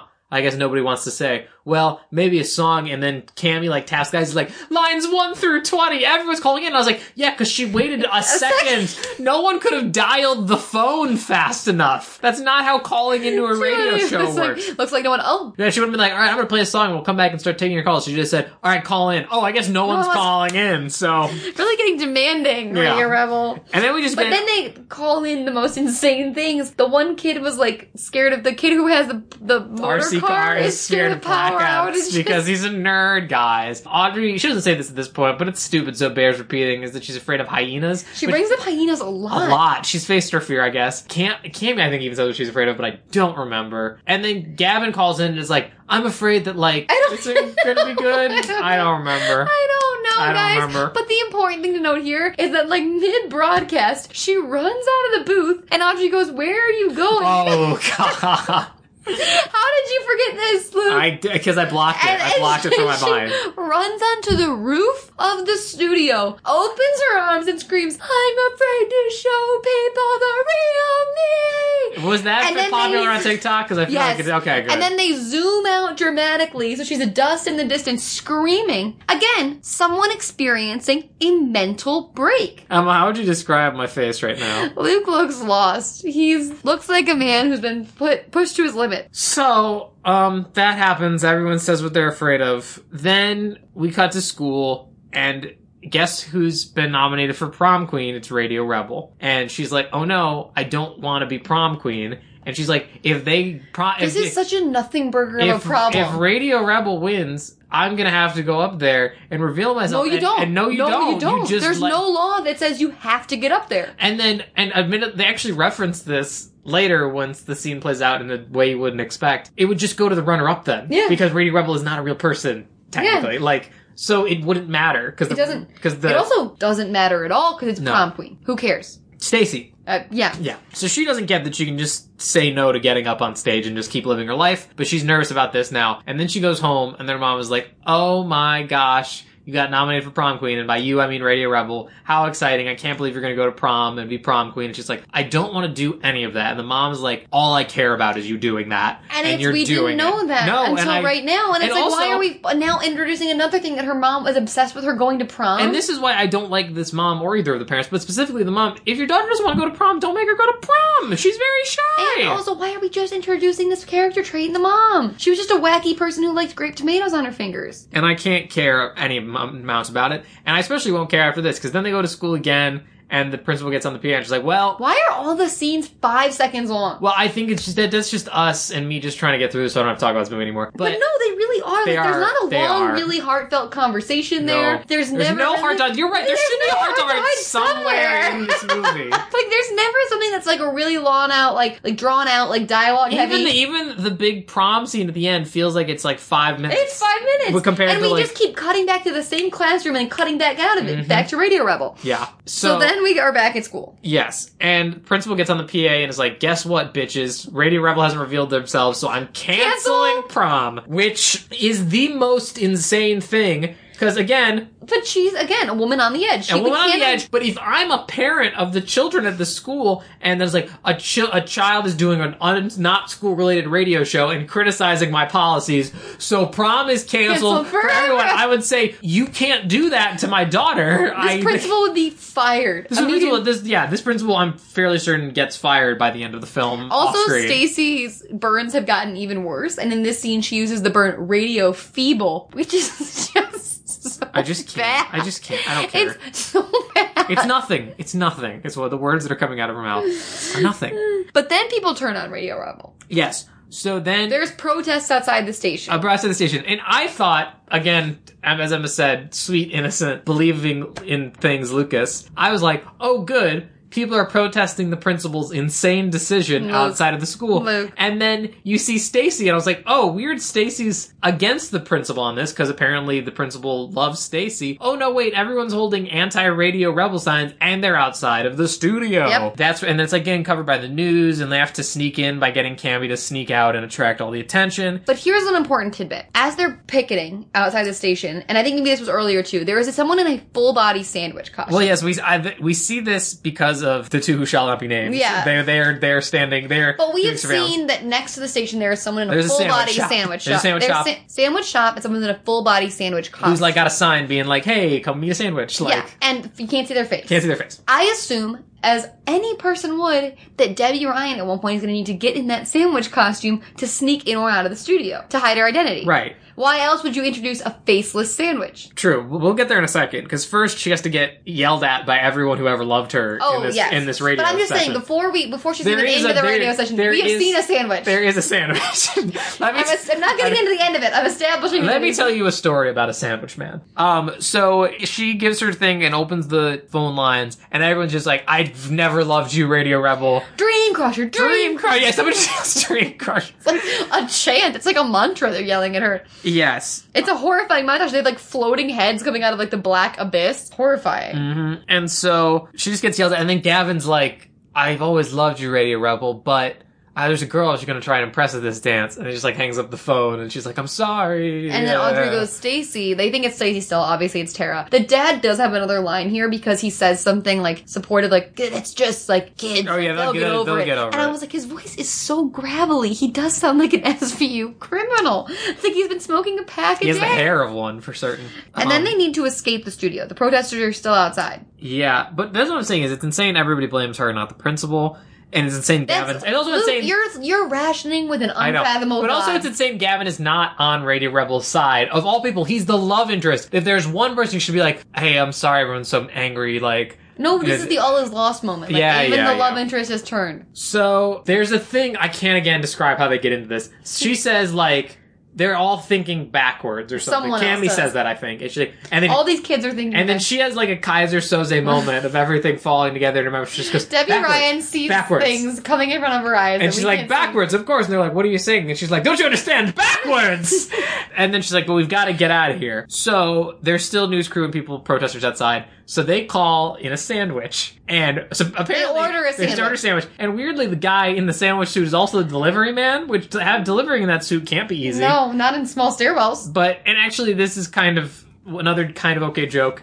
Is he, cause like, does anyone order this Italian meatball sub or whatever? And they're like hiding under the reception desk and she, they're like, hey, we need a favor. And he goes, do you want extra marinara? And Audrey's like, actually, yes, that would be great. And Debby Ryan's like, not now.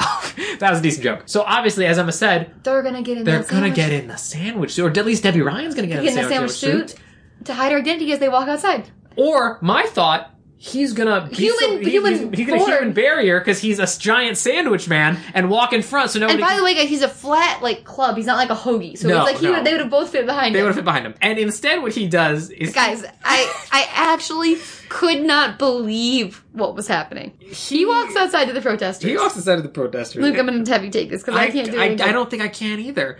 But he's just like, "Hey, everybody," and they're like, "Mr. They- Dancing Sandwich, what do you have to say?" not even a dancer. Excuse me, Mr. Sandwich, what do you have to say about Radio Rebel? And he goes, Well, I'm DJ Dancing Sandwich, and I'm here to say that eating DJ dancing, and he starts like spinning on the ground, break dancing, but not well. No, because he's in a sandwich costume. to distract them all with To his sick them, moves, which- and that works. It works, And they all start watching it, And it left- and then the girls slip out of the door. And it leaves me with lasting psychological damage. And here's the thing, guys. All my notes at this point have become all caps and all misspelled. I'm like, she doesn't get in the sandwich costume. DJ dancing sandwiched. Stop touching your fucking bangs.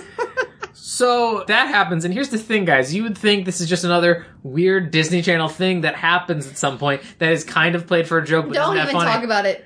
Don't even talk about It's it. We gonna, can't. it's gonna come back, is all I will say. It's gonna come back. It's gonna come back. So, uh, we come to school the next day, and it's the morning announcements. And who's on the morning announcements but Radio Rebel? How the fuck is she patching? There's never explained, never explained how this works. Because she's like, hey guys, oh, hang on, I gotta do the voice. Do the voice. Hey guys, it's Radio Rebel. I know you're all real bummed about She sounds like a phone sex operator. a little bit. I know you're all bummed about prom getting canceled, but I feel real bad about it. Luckily, I'm throwing the first ever MORP. That's prom spelled backwards. And it's gonna be just be who you are. Come as your real Come as you are, no tuxedos, no limos. It's all gonna be paid for by Slam, because I can apparently convince that radio station to do anything. And apparently it's raking in dollars even though it was failing two weeks ago. So yeah, don't even wear your dressed. Like no one cares. It's just a fun time. And everyone's immediately like, "Oh my gosh, she saved us. Radio Rebel's great again." So it's like an anti-prom off school grounds. That's how they're getting around this. But it's also really dumb. And stupid. And I'm with Stacy. I want to wear my dress. Yeah, that, that's the thing. Like, if you already bought the dress and the tuxedo and the corsage, would you just be like, well, do I like return it now? Because I I- did already I- buy it. And so then Stacy hears this and is pissed off, obviously, because she's not getting the prom she wanted because like she can't wear a dress. And she's like,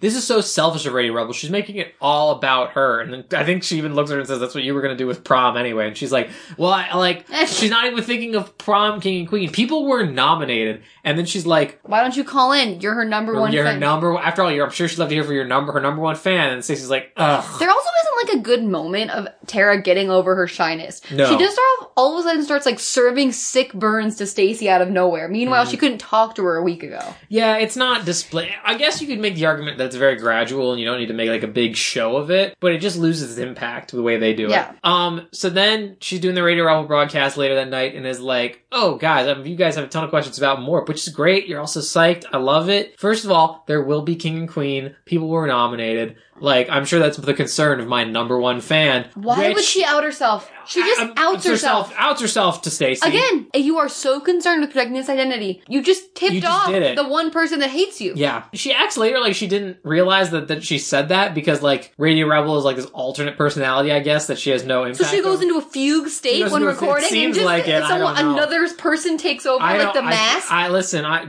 is that what you think the mask is about? Doesn't like another mask like is like a different personality? well, it like amplifies all of your inner desire. Yeah, no, yeah, but you don't remember what you're doing when you're wearing the mask. You wake up the next day and you're like, oh my god, I had the mask on last night. I don't remember. Uh, I don't think that's. I actually haven't seen the mask. I'm only haven't familiar really. with the mask. I saw like half I've of it once. some of Son of Mask, the terrible sequel. I don't. That reminds me of like Hitch Two, Son of a Hitch. Like, that sounds fake. Um, but I, I again have only seen part of the mask while about eight years old, so I don't really know why I thought the need to reference it right now. But sometimes, as Radio Rebel would say, you gotta take big swings. Yeah, but also risks. sometimes you just don't want to talk about Radio Rebel and are willing to talk about a Jim Carrey movie you've never seen. so, um, she immediately drives to Tara's house. I don't know how she knows where she lives, and says, Yeah, Stacy does. Yeah, Stacy's like, "Hey, is Tara home?" The second she hears the direct call Yes. out to herself. Yes, and she's like, "Hey, Tara's mom with cherry tomatoes on her fingertips. Um, is Tara home? No, she's not, and I don't know when she'll be back. Bye." And Stacy's like, "Interesting." She keeps pressing her, and basically the mom keeps covering for her. Mm-hmm. But Stacy knows something is up. Yes, and she talks to her the next day at rehearsal, being like, I swung by your place last night and you weren't home, and I thought Wednesday night dinner was mandatory, you know? And the reason you couldn't do it is because you're Radio Rebel, because you called me your biggest fan, just like you did. And she's like, that's just coincidence. It's, I'm not, I have no lies. She again, maybe if you slip and say number one fan, have a fucking story prepared, Deb. Have something figured out in your back pocket for why that happened. Yeah, like I, like I, like I ran. I told my dad about you, and he told Radio Rebel, Something flimsy, which is the easiest and line. easy, easier than it's a coincidence. Like that's Ooh, nothing. okay. And so then- then, so Stacy Stacy- enacts an evil plan. Or master plan, I would say. Which she says, okay, well, you know what, you're not Radio Rebel, but like, I'm gonna get No, no, no, proof." no. She goes, why don't you tell everyone right now? right. Debby goes, why don't you just, okay, so if you're But so Stacy isn't convinced. She doesn't have any evidence. She doesn't have Well, anything she rock is hard. convinced, but she needs evidence. So she's like, Debby goes to her, why don't you just tell everyone right now if you're so sure that I'm Radio Rebel? She goes, okay, well, I don't have any proof, but I'm gonna get it tonight, having a party at my house. Everyone's invited. I'm gonna, in the spirit of Radio Rebel, pops and non-pops and popsicles and everyone and lollipops and everyone come on. involved in this pop culture is going to be invited. And if you're not there, then I'll know it's because you're Radio Rebel. Which seems very easy to get around because I would have looked at her and said, or I'm just not going to be there because you're a bitch. Yeah. Because you're and you get a bunch so of people hard. not to come. Yes. And she's like, okay, okay, great. Yeah, I'll be there. Great. Love, yeah, bye. And so then we cut to her insanely laid out house where she's standing on like the band, the hot upper So many floor. levels. There's the level, and the levels are so small. Like the Yeah. top floor is so small, and she's like looking down, and she's be. It's like it's almost seven o'clock. Seeing everyone walk in the Yes. door, clocking everyone. Yes, and their other plan is they realize that if n- someone else doesn't show up, Then they're ready. then they're ready, which again makes no What if someone's sense sick? because Like- you didn't because you didn't propose this to everybody. You didn't say, "All right." It's not like a murder mystery where it's like whoever's not Yeah, in the room at this time is the murderer. Like there's so many reasons not to come, and so then it's like it's almost seven. We're gonna get there. This is it. And then uh, Tara walks in and is like, "Hi guys, not Radio Rebel." I'm here. And then she tells Kim to keep an eye on her. And then this is maybe the stupidest scene. No, that's a, a very hi- high or low bar, high bar of stupidity to clear because the broadcast starts and Radio Rebel's talking. And at first, Emma and I thought the logical thing, which is they use the voice modulator to make Cammy sound more like Debby Ryan because it doesn't sound that much like Debby Ryan. No, it sounds scene. fake. It sounds fake, but what it actually is, because they don't reveal this immediately, is that she basically recorded a bunch of clips of her being like, "All right, caller, you're on the air. and Thanks they're for just in." using like a stock of these all of these responses. yes, so it's like And they're gonna make it just song. Mm-hmm. a call-in show. She's gonna have to do a big speech, and they're just gonna say this one's about you guys. So they just have to press the correct button for the appropriate response, and it's the mom and Cammy running the switchboard. Yes, and so like Stacy's like, all right, I'm good. She's starting, and Debby Ryan's still in. She's like, all right, I'm calling the station, and then that's when we see them start pressing responses. They mess up, and then so Debby Ryan runs into the bathroom. And goes, patch me in. She gets on the phone and it's like, patch me in, Scotty, and then like. and she just starts railing into Stacy. she starts railing into Stacy, but like people are like being like, "Hey, get out of the bathroom!" And then she hides in a coat closet and is like, "Hey, can you hand me my coat?" How does everyone else not see Debby Ryan sprinting around and how the is she house? not like breathing in the phone like, like just- But like also like that would be like, what is that girl doing? This is a very small open house. They can see her running around. it's this, it's like insane. It's just it's a bad. so scene. basically, the scene is she tries to out her. Debby Ryan patches in and actually somehow, against all odds, gets away with it. Yeah. And then she hangs up on her when she's like, "Stacy, like you really need this. You're clinging to you know desperation." and sanity. Insanity, but click bye. She somehow gets away with it. She's then in Stacy's room. That's where she ends up. And this is where they throw the curveball of all curveballs. I would And not say this is the biggest curveball. No, but it's not the biggest curveball, but it's the most one where I was like, why did we need this? She's like, what are you doing in my bedroom? She's like, I was looking for the After the call then you know is Yeah, looking for Debby Ryan. Yeah, and she's like, I was trying to find the bathroom. It's a big house. And she's like, what are you doing in here? She's like, nothing. And then she's like, what? she goes looking at your photos. Look at your photos like an old person. Like, And- like she was pushed You know, barely you know, like in high school. looking at all your Uh, photos. She's like, I especially like this one of you in second grade. And she's, it's a little girl holding a teddy bear and she has a tiara on. She's like, I remember how you used to dress like that every day. And she's like, yeah, and how I got made fun of every day. And she's like, no, I remember being how jealous I was that you were just like living your truth and like being who you wanted to be in the world. I didn't know you got made fun of. She's like, yeah, well, get out of here. And then she leaves. I was just like, are they trying to make us goddamn sympathetic towards this girl? Yeah, but they don't even do a good job of They that. expand on it later, but it's just you could have cut it from the film and lost nothing. But so that then her hardship, I, the trauma this girl has overcome, keep in mind, is just wearing a tiara is every her day. own delusions of grandeur.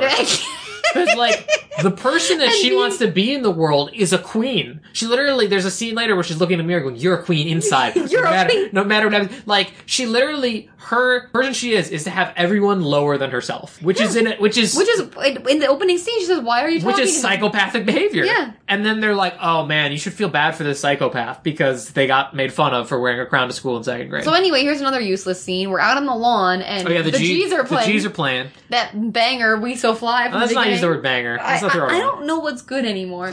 And this was something I could attach to.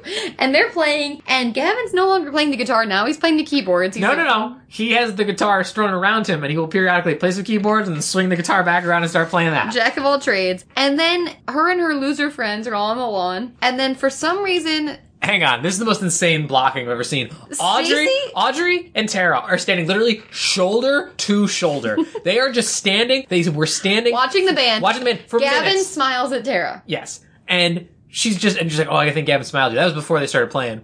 And then this is like while they're playing or like as they're wrapping up. They're literally just been standing in the same spot doing nothing. And then Stacy just plows right Body through checks them. Body checks them right into the shoulders, the spot where they were sitting. And then she's like, Audrey spills her drink all over her and she's like, Oh my god, how could you spill your drink on me at my party? How could you bump into me like that? And I was like, You guys know we can see what's going on, right? We have eyes. The hills have eyes. It's eyes. not like they were dancing. the hills have eyes and we can see what just happened. And also, what was her plan? If she was intentionally body checking I them, she just made herself have to go change and miss the G's performance. I don't understand what this was. Then all it, all it was, over. all it was was a scene for Audrey and Tara to be like, "We don't care what you think," because she's like, "You know what your problem is," and she's like, "Tara's like, um, I actually don't have time to hear what you think my problem is, so go away." Stacy's like, "I need to change, man," and it was. And then that's it. That's and it. then that's it. oh, then she leans to Kim and is like, "All right, we need New to, plan. we need to put this to bed once and for all." How do they do that? The old pizza girl on rollerblades trick. They need a new way, a new way, because this party didn't work to find out who Radio Rebel is. Yeah. So she sends Kim into the radio station on rollerblades, being like, "Hey, I got a pizza here," and she runs right past security. we and don't then even really see a security guard Yeah, to try to stop her. no, her. he's just sitting at the desk reading something, and she's like, "Hey, "I got a pizza," and then she's like rollerblading between office doors. She's like, "Where's the recording studio?" Meh.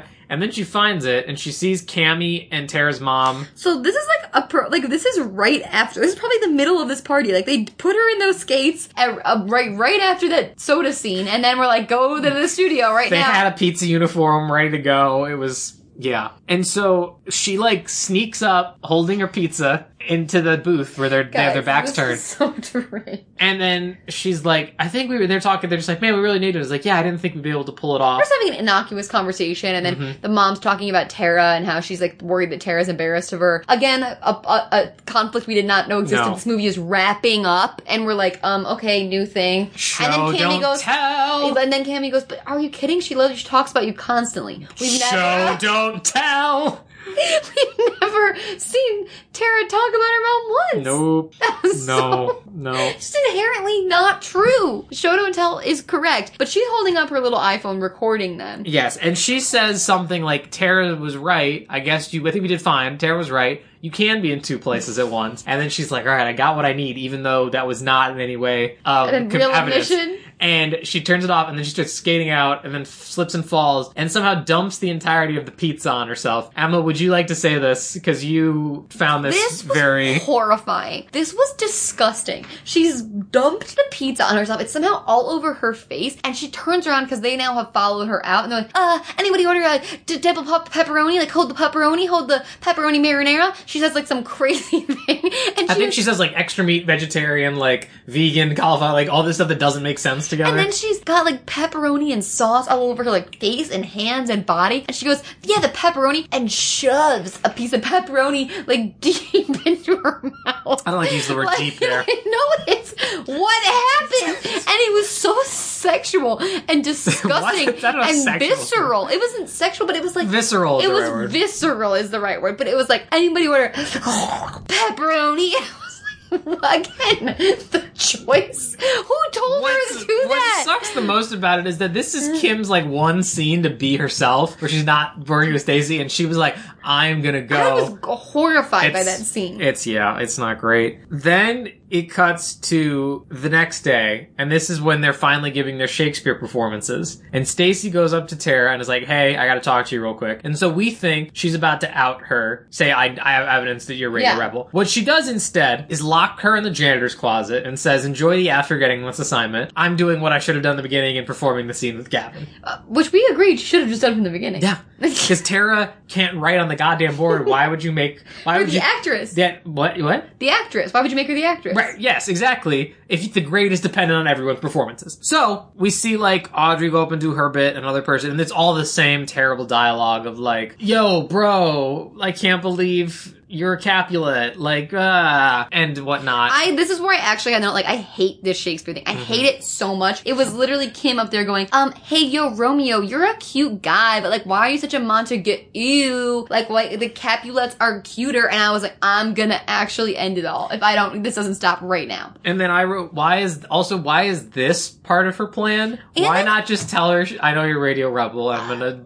tell Hold her. And also, there's a crazy, crazy thing where like as this is happening, Gavin's like, "Where's Tara? I don't know where she is." And then like, uh, Stacy's like, "She couldn't be bothered to show up," and so like, we're gonna do it without her. And then out of goddamn nowhere, his whole band is there in a closet that like, yeah, that is, I, I, you know, that's, none of them were in that class. No, and then he's like, "Hey, are you ready to do this super lame Shakespeare thing?" And then is this where the band breakup happens? Yes, and I said that D- Gabe's fedora and scarves are signaling his descent into madness because he's now become an egomaniac with this band. I- why were they there? I literally think they had. They realized we had to have him break up so that they he could do the final song. But they didn't want to They- use another no, they- They, didn't know where to put it. They didn't know where to put it. And then he's like, and he's like, "Listen, man." This movie is such a shit show. And then he's like, "Listen, man. The fame's going to your head that we've had for two they weeks." literally pop out of a closet like haunted mansion ghosts. Like they're out of nowhere. and no, they don't pop out. They're still just ostensibly standing in the doorway of the closet. but they're backstage.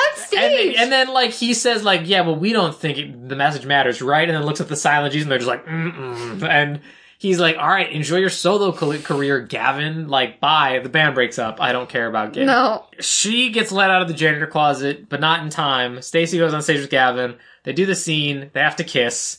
And she's like, shows up right Why do moment. they get to kiss on the lips, but Debby Ryan doesn't at the end? They kiss on the lips there. Probably they're eight. They were closer in age or something. One or two. There's some weird rule that if it's part of a Drama. of, of a, some kind of play thing, if, if it's not actually technically romantic. if you're doing a hip version of Twelfth Night, nothing matters. yeah, because I mean, like, think about how many kids shows have play episodes where it's like, oh, someone's got. She's a- older than him. Debby Ryan is. Oh, she's much older. I'm sure. She's 27. He's 25 right now. right They're now, only a few so they're years two older. years apart. That's not bad. But she was probably over teen. He might have been under 18. Well, wait, when were they born? Uh, 1993. She's exactly my age. She's your age, and this came out so in 2012. I was in college. Freshman year of college. I would have been 19. So she would have been 19. Yes, and he was 17. So they're not both 18, so they can't kiss. 1994? Oh, they said two years. You told me two years. But 25, I can't do this math. I guess maybe you're right. Maybe it lined up perfectly that he was 17 and she was. Maybe. I don't care. We're spending too much time on this.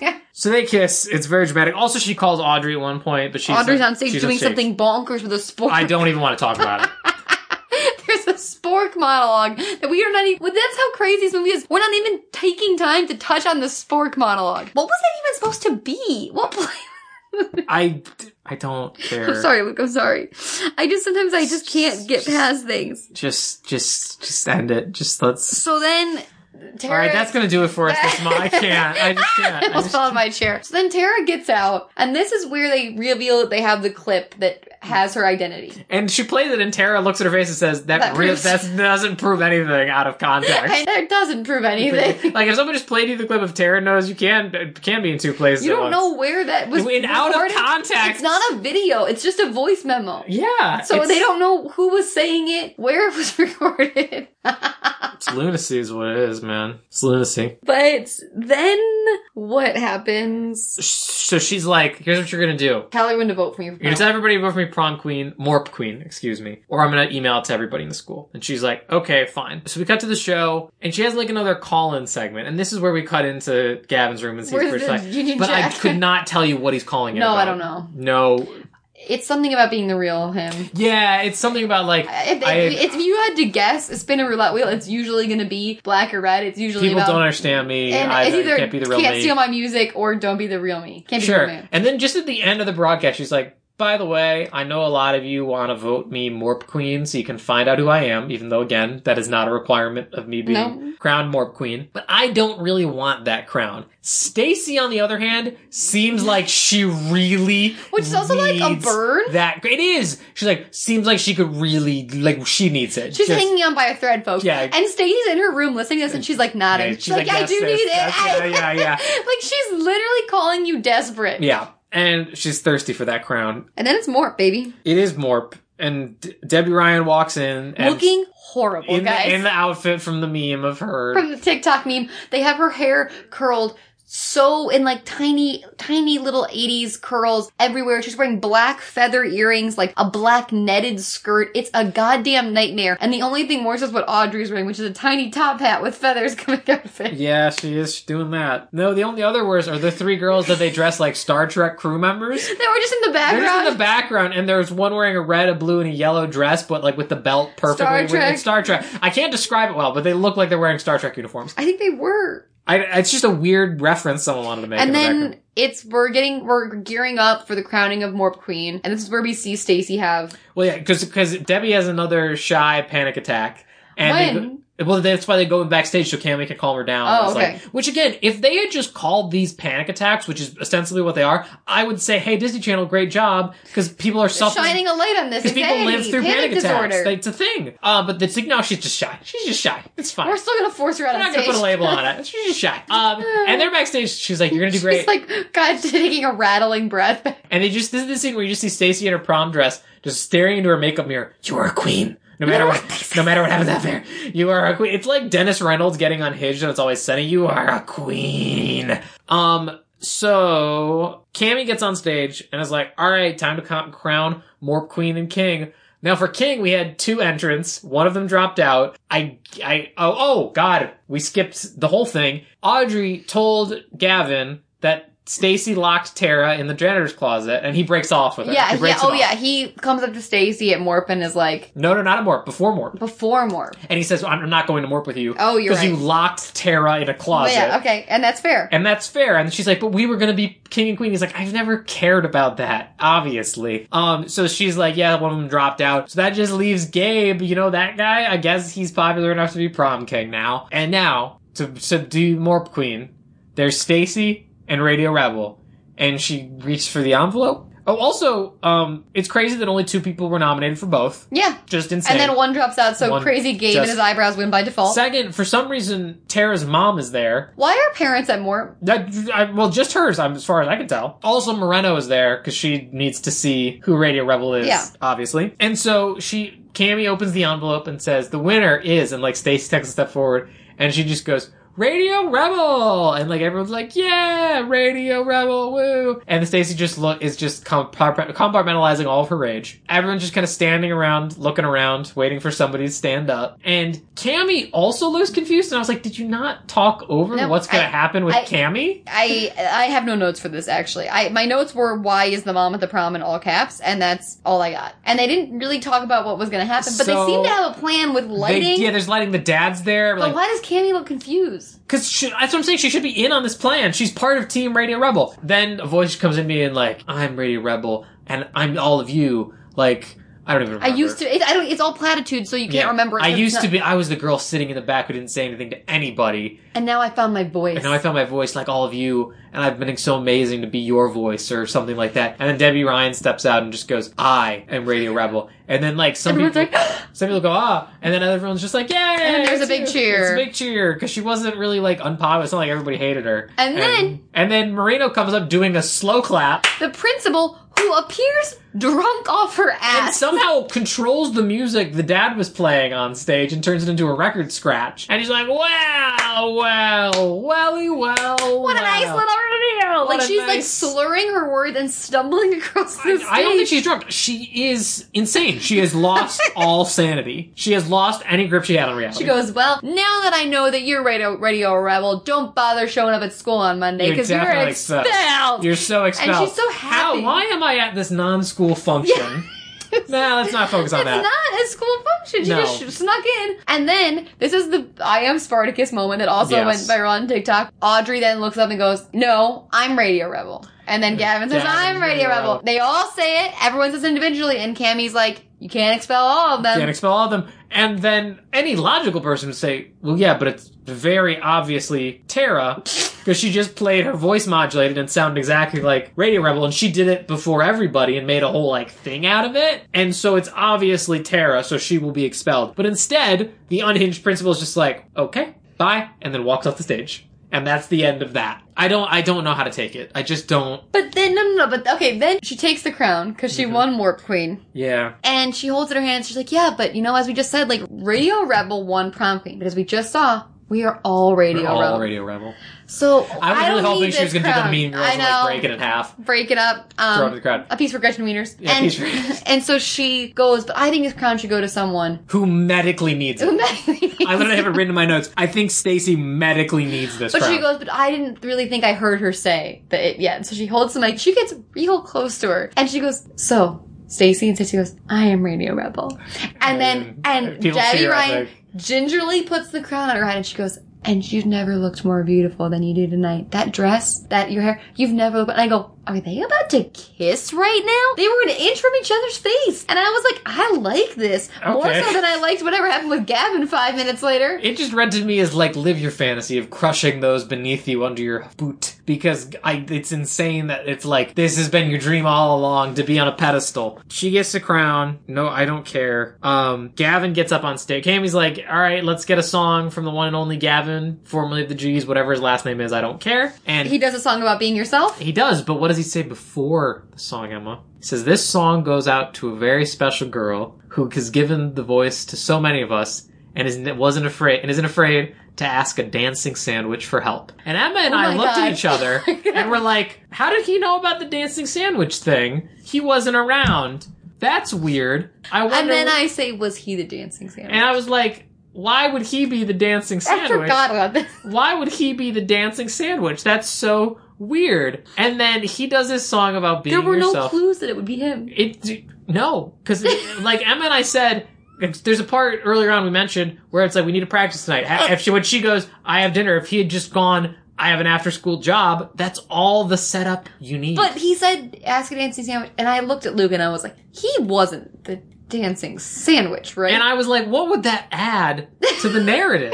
like, why would that? That's like I, I, Luke, and You I could literally like, say the we were dancing- both like, no, no, no. They would have explained that more. That's like you could have said that the dancing sandwich was Jean Claude Van Damme when he showed up out of nowhere. It adds the exact same amount to the narrative. but I was like, they would, they would have made that make more sense. And he does his song, and he goes down into the crowd. And that's where she does the weird bang acting Yes. look up that got popular on TikTok Yes. as well, where she's staring at him and making like eyes at him, face. which it also makes her look constipated. It's Yeah. not any different than her shy face. Then he comes up he to comes her. up to her, and then she's like, "I can't believe." You were the dancing sandwich. And she's like, Why didn't you tell anybody that you knew I was Radio Rebel? Because you helped me leave the studio. And he's like, Because it was your secret. Luke then got up and actually kicked over I a kicked small... over a stool. I kicked over a stool. It was a on carpet. No one was hurt, but he did kick over a small ottoman stool that was in our living room because he was so frustrated with what had just come to fruition before our eyes. The fact that Debby Ryan looked at that man in the eyes and said,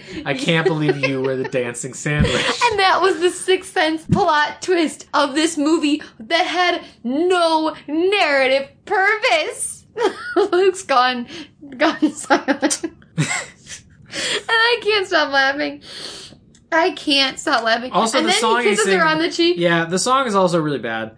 I, I- we didn't, I didn't hit that Still enough. Fly is so much better. Yeah. It's He- just about so, being yourself. He knew she was Radio Rebel for a very long time. Didn't matter. Just didn't matter. Didn't matter. Nothing matters.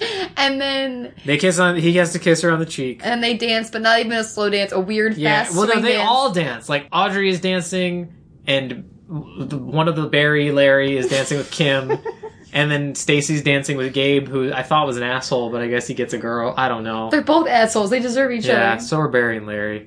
They're not, but I does. This is a real no one to root for situation. I wasn't really rooting for anyone. I was rooting for death. For the slow crawl of death. I was rooting for that dancing sandwich until he started dancing. Yeah. So that's that's Radio Rebel. Don't watch it. Don't watch it. Don't, Don't- do don't. it. This is all you, you might- you We've might- got. We gave you, might- everything. You might think it's a funny TikTok. It's not. It's not worth it. It's not worth your time, guys. I know we all have a lot of time on our hands right now. It's not. You have so many better things. You have a life. What would you rate it, Emma? Oh wait, quick final thoughts. It blows massive chunks. I was telling this to Emma. Quick final thought. Yeah. This was horrible, It was bad. but I actually have not laughed this hard recording an episode in a while just because this was this It's wild to talk about. made the craziest choices that I've seen a movie make in a long in a long time. Mm-hmm. yeah. It took us like two hours to get broken. through it because I we feel kept bro- I pausing feel it. broken as a man. I But so my final thought. I was telling this to Emma after we watched it, which is there a tagline? I don't care. I like. I thought I should look one up, and then I said I don't want to devote any more time to this film. Also, we're running long, so we're not going to do taglines. I told this to Emma is that it's funny how in the past, whenever we do an anniversary episode, the episode, we, the movie we do after tends to be kind of a bad one. Like we did Poof Point and Dadnapped, which are some of the worst movies we've watched. And then for this year's one after anniversary, I picked Den Brother, which was pretty not great. But it was nowhere near as bad as other ones, and I was disappointed. And then I think fate decided to just hit me square in the balls on this one and said, well, you're doing this bad one before your next anniversary. So, yeah, this was one of the worst ones you've ever watched. Yeah. It's in the, it's in the top three easily of worst ones It's you've ever awful. watched. What would you rate it? I would rate it a two point five. Two. Flat two. No 2.5. five. No five. That point five is really only for that no mullet five. joke. No five. Two. Two Just point five two. for the mullet joke and DJ dancing sandwich. Because here's the thing: some of these movies, guys, they Just come into my the head. two. They come into my head, and then the next day, Luke's like, "Remember that thing?" And I'm like, "What? That's gone. That's that was there barely even as I was recording the podcast. I don't even remember what happened in Miracle Lane 2, whatever we just watched, whatever the hell right that. on track. Right, I don't even see. I don't even remember the name of it. It's gone. I will never forget what happened here tonight. I will never forget DJ dancing sandwich. He will wi- be with me for better or for worse as long as I show That's up. like saying you will never forget where you were on 9-11. I, I I didn't say that it was a good thing, but I'm saying I will not forget DJ Dancing Sandwich. I will not. He Yeah, will so not ever leave you're me. saying never forget, but not in like a always remember in that not like a remember the Alamo, yeah, like but, like never a remember what happened here. Yeah, remember, today. Like remember the evil that occurred here. Yes. Like Our past can help inform our future. mhm. Yeah, sure. We can't make the same mistakes twice. Yeah, so that's gonna do it for us this month, everybody. I just can't anymore, so I'm gonna throw it to Emma. And Emma, please lift my spirit by telling us about the hopefully brighter spot in our future for our anniversary. Well, for our anniversary, there's actually going to be multiple spots. Why so wait, why so many spots? Their spots are different. Different colors?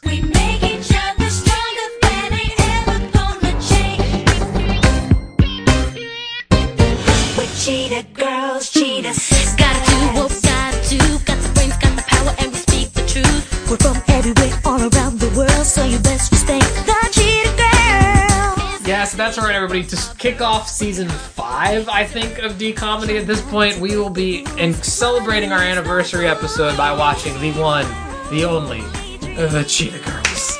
Something Emma I know has been Emma and a lot of you have been waiting for for a very long time. Felt right. It felt right.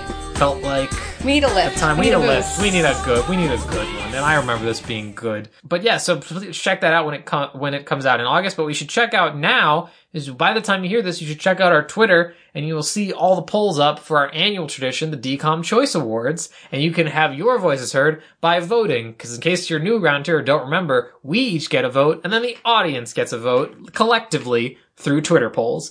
And so we will be have the usual categories of best and worst parents, best and worst antagonists and protagonists, most superfluous characters, I guess, because god damn it, Larry and Barry broke me this this time, and I that that has to stay in. Um, best original song, all the hits. It's always a fun time, so check that out. Um, ch- also check out audioentropy.com for all the great podcasts there. Um, Rate and review us on iTunes. Rate and review us on iTunes. You can find me online at wildfire underscore king on Twitter, at patreon.com slash Lucas Tyler. Thank you everyone for supporting me there. Emma, people can find you at. At Emma Stone Tyler on Twitter and Instagram. Please tweet me your thoughts on DJ Dancing Sandwich and I will respond. Please tweet at me your DJ Dancing Sandwich cosplay photos. I'm sure you all have them. But as always, you should find us on Twitter at D Comedy Podcast. Give us a follow there. Become a loyalty comrade. It's really nice to see you guys tweet about the show and to see you rate and review on iTunes, Google Play Music, whatever you got.